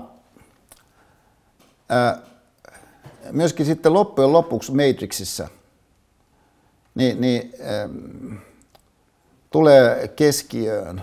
Se on siihen asti tietyllä tavalla niin, niin äh, vihjaavasti läsnä semmoisella tasolla, että et, et, äh, et, et katsoja ehkä ei ajattele siitä sen kummempaa kuin mitä on odotettavissa tuommoisessa elokuvassa. Että jos siinä on joku hohdokas naishahmo ja sitten äh, hohdokas päämieshahmo, niin melko varmaan heidän väillään on nyt sitten joku niin, niin tällainen niin kuin muukin ulottuvuus kuin vain se, että, että tekee jotakin sankarillista ehkä yhdessä. Niin e, johtaa sitten siihen niin, niin, äh, loppukohtauksessa, äh, että kun äh, Morpheus, eli tämän vastarinta liikkeen johtaja on pelastettu. Ja sitten juuri sen yhteyden kautta, minkä tietty niin, niin, puhelinkioski mahdollistaa, pelastunut takaisin alukselle. Ja sitten Trinity on myöskin pelastunut alukselle. Mutta Neo puolestaan niin ei pääsekään pelastumaan takaisin alukselle – koska Agent Smith niin ampuu hajalle niin sen luurin, niin johtaa semmoiseen taisteluun sitten Agent Smithin ja Neon välillä, mikä seurauksena niin, niin Neo kuolee. Mutta koska samanaikaisesti niin hän todellisuudessa on paitsi siinä simuloidussa todellisuudessa, missä hän siis nyt kuolee, taistelussa Mr ei anteeksi, Agent Smithin kanssa, niin hän kuitenkin on siinä todellisessa todellisuudessa siellä emoaluksella, joka on jollakin tavalla yhteydessä nyt siihen, joka siellä simuloistodellisuudessa on kuolemassa, niin siinä todellisessa todellisuudessa niin, niin, äh, Trinity kertoo Neolle rakastavansa häntä. Ja näin hän sitten herääkin henkiin siinä simuloidussa todellisuudessa ja, ja, ja sitten äh, tuhoaa Agent Smithin. Et se on itse asiassa rakkauden teema loppujen lopuksi. Nyt tässä tapauksessa niin, niin, äh, väylänä niin siitä emoalukselta niin siihen simuloituun todellisuuteen, minkä kautta niin sitten se äh, yhteys syntyy. Niin tässä hengessä niin mitä mä haluaisin tässä tehdä nyt lopuksi, on, että et, et kun yksi tämmöinen muoto, minkä tällainen Matrix Reloaded voisi saada jonkun ihmisen elämässä aikaiseksi kirjojen kautta, on se, että sä niin kuin jollakin tavalla onnistut uudelleen kirjoittamaan jotain. Niin on se, että et, et, et sit sä löydät jonkun semmoisen tekstin tai tekstin pätkän. Ja vieläpä ehkä niin, että et, et, et, et aika, aika lyhyessäkin otoksessa, siis semmoisessa otoksessa, missä, missä et ole valmistautunut siihen esimerkiksi niin kuin kahden sivun verran. Sä kenties pääset siihen sisään. Niin tässä hengessä mä haluaisin, niin, niin äh, tässä lukee ihan pienen pätkän, niin äh, Joseph Brodskin kirjasta Veden peili, tämä on se suomennus, Watermarks. Tämä on tämmöinen kirja Venetsiasta – ja, ja hän siis nobelisti Joseph Brodsky. Ja, ja tota, no, mulla on Pipsan kanssa oltu aika, paljon Venetsiassa. Siis siellä on erikoinen, äh, aivan erityinen kaupunki. Mutta se kaupungin ajatus, siis jonkun pysyvän ajatus, on yhtäältä semmoinen teema, mihin näiden sitten puolestaan taas veden teema. Että sä itse luonnonolentona, siis esimerkiksi vetenä – että saat tietystä katsannosta saat vettä. Voisi sitten antaa sen ympäristön, missä tämä seuraava pätkä, ää, mihinkä tämä kirja päättyy, niin voisi saada sen ikään kuin oikean ympäristönsä, niin, niin sun kuulla tietyn teeman niin toistuvan semmoisella tavalla, joka kytkee sen oikeisiin asiayhteyksiin elävästi siinä sun nykyisyydessä. Sallikaa minun toistaa. Vesi on yhtä kuin aika ja tarjoaa kauneudelle kaksoisolennon. Me, jotka olemme osaksi vettä, teemme kauneudelle saman palveluksen. Vettä vasten hankautuessaan tämä kaupunki kohentaa ajan ulkonäköä, kaunistaa tulevaisuuden. Se on tämän kaupungin rooli maailmankaikkeudessa.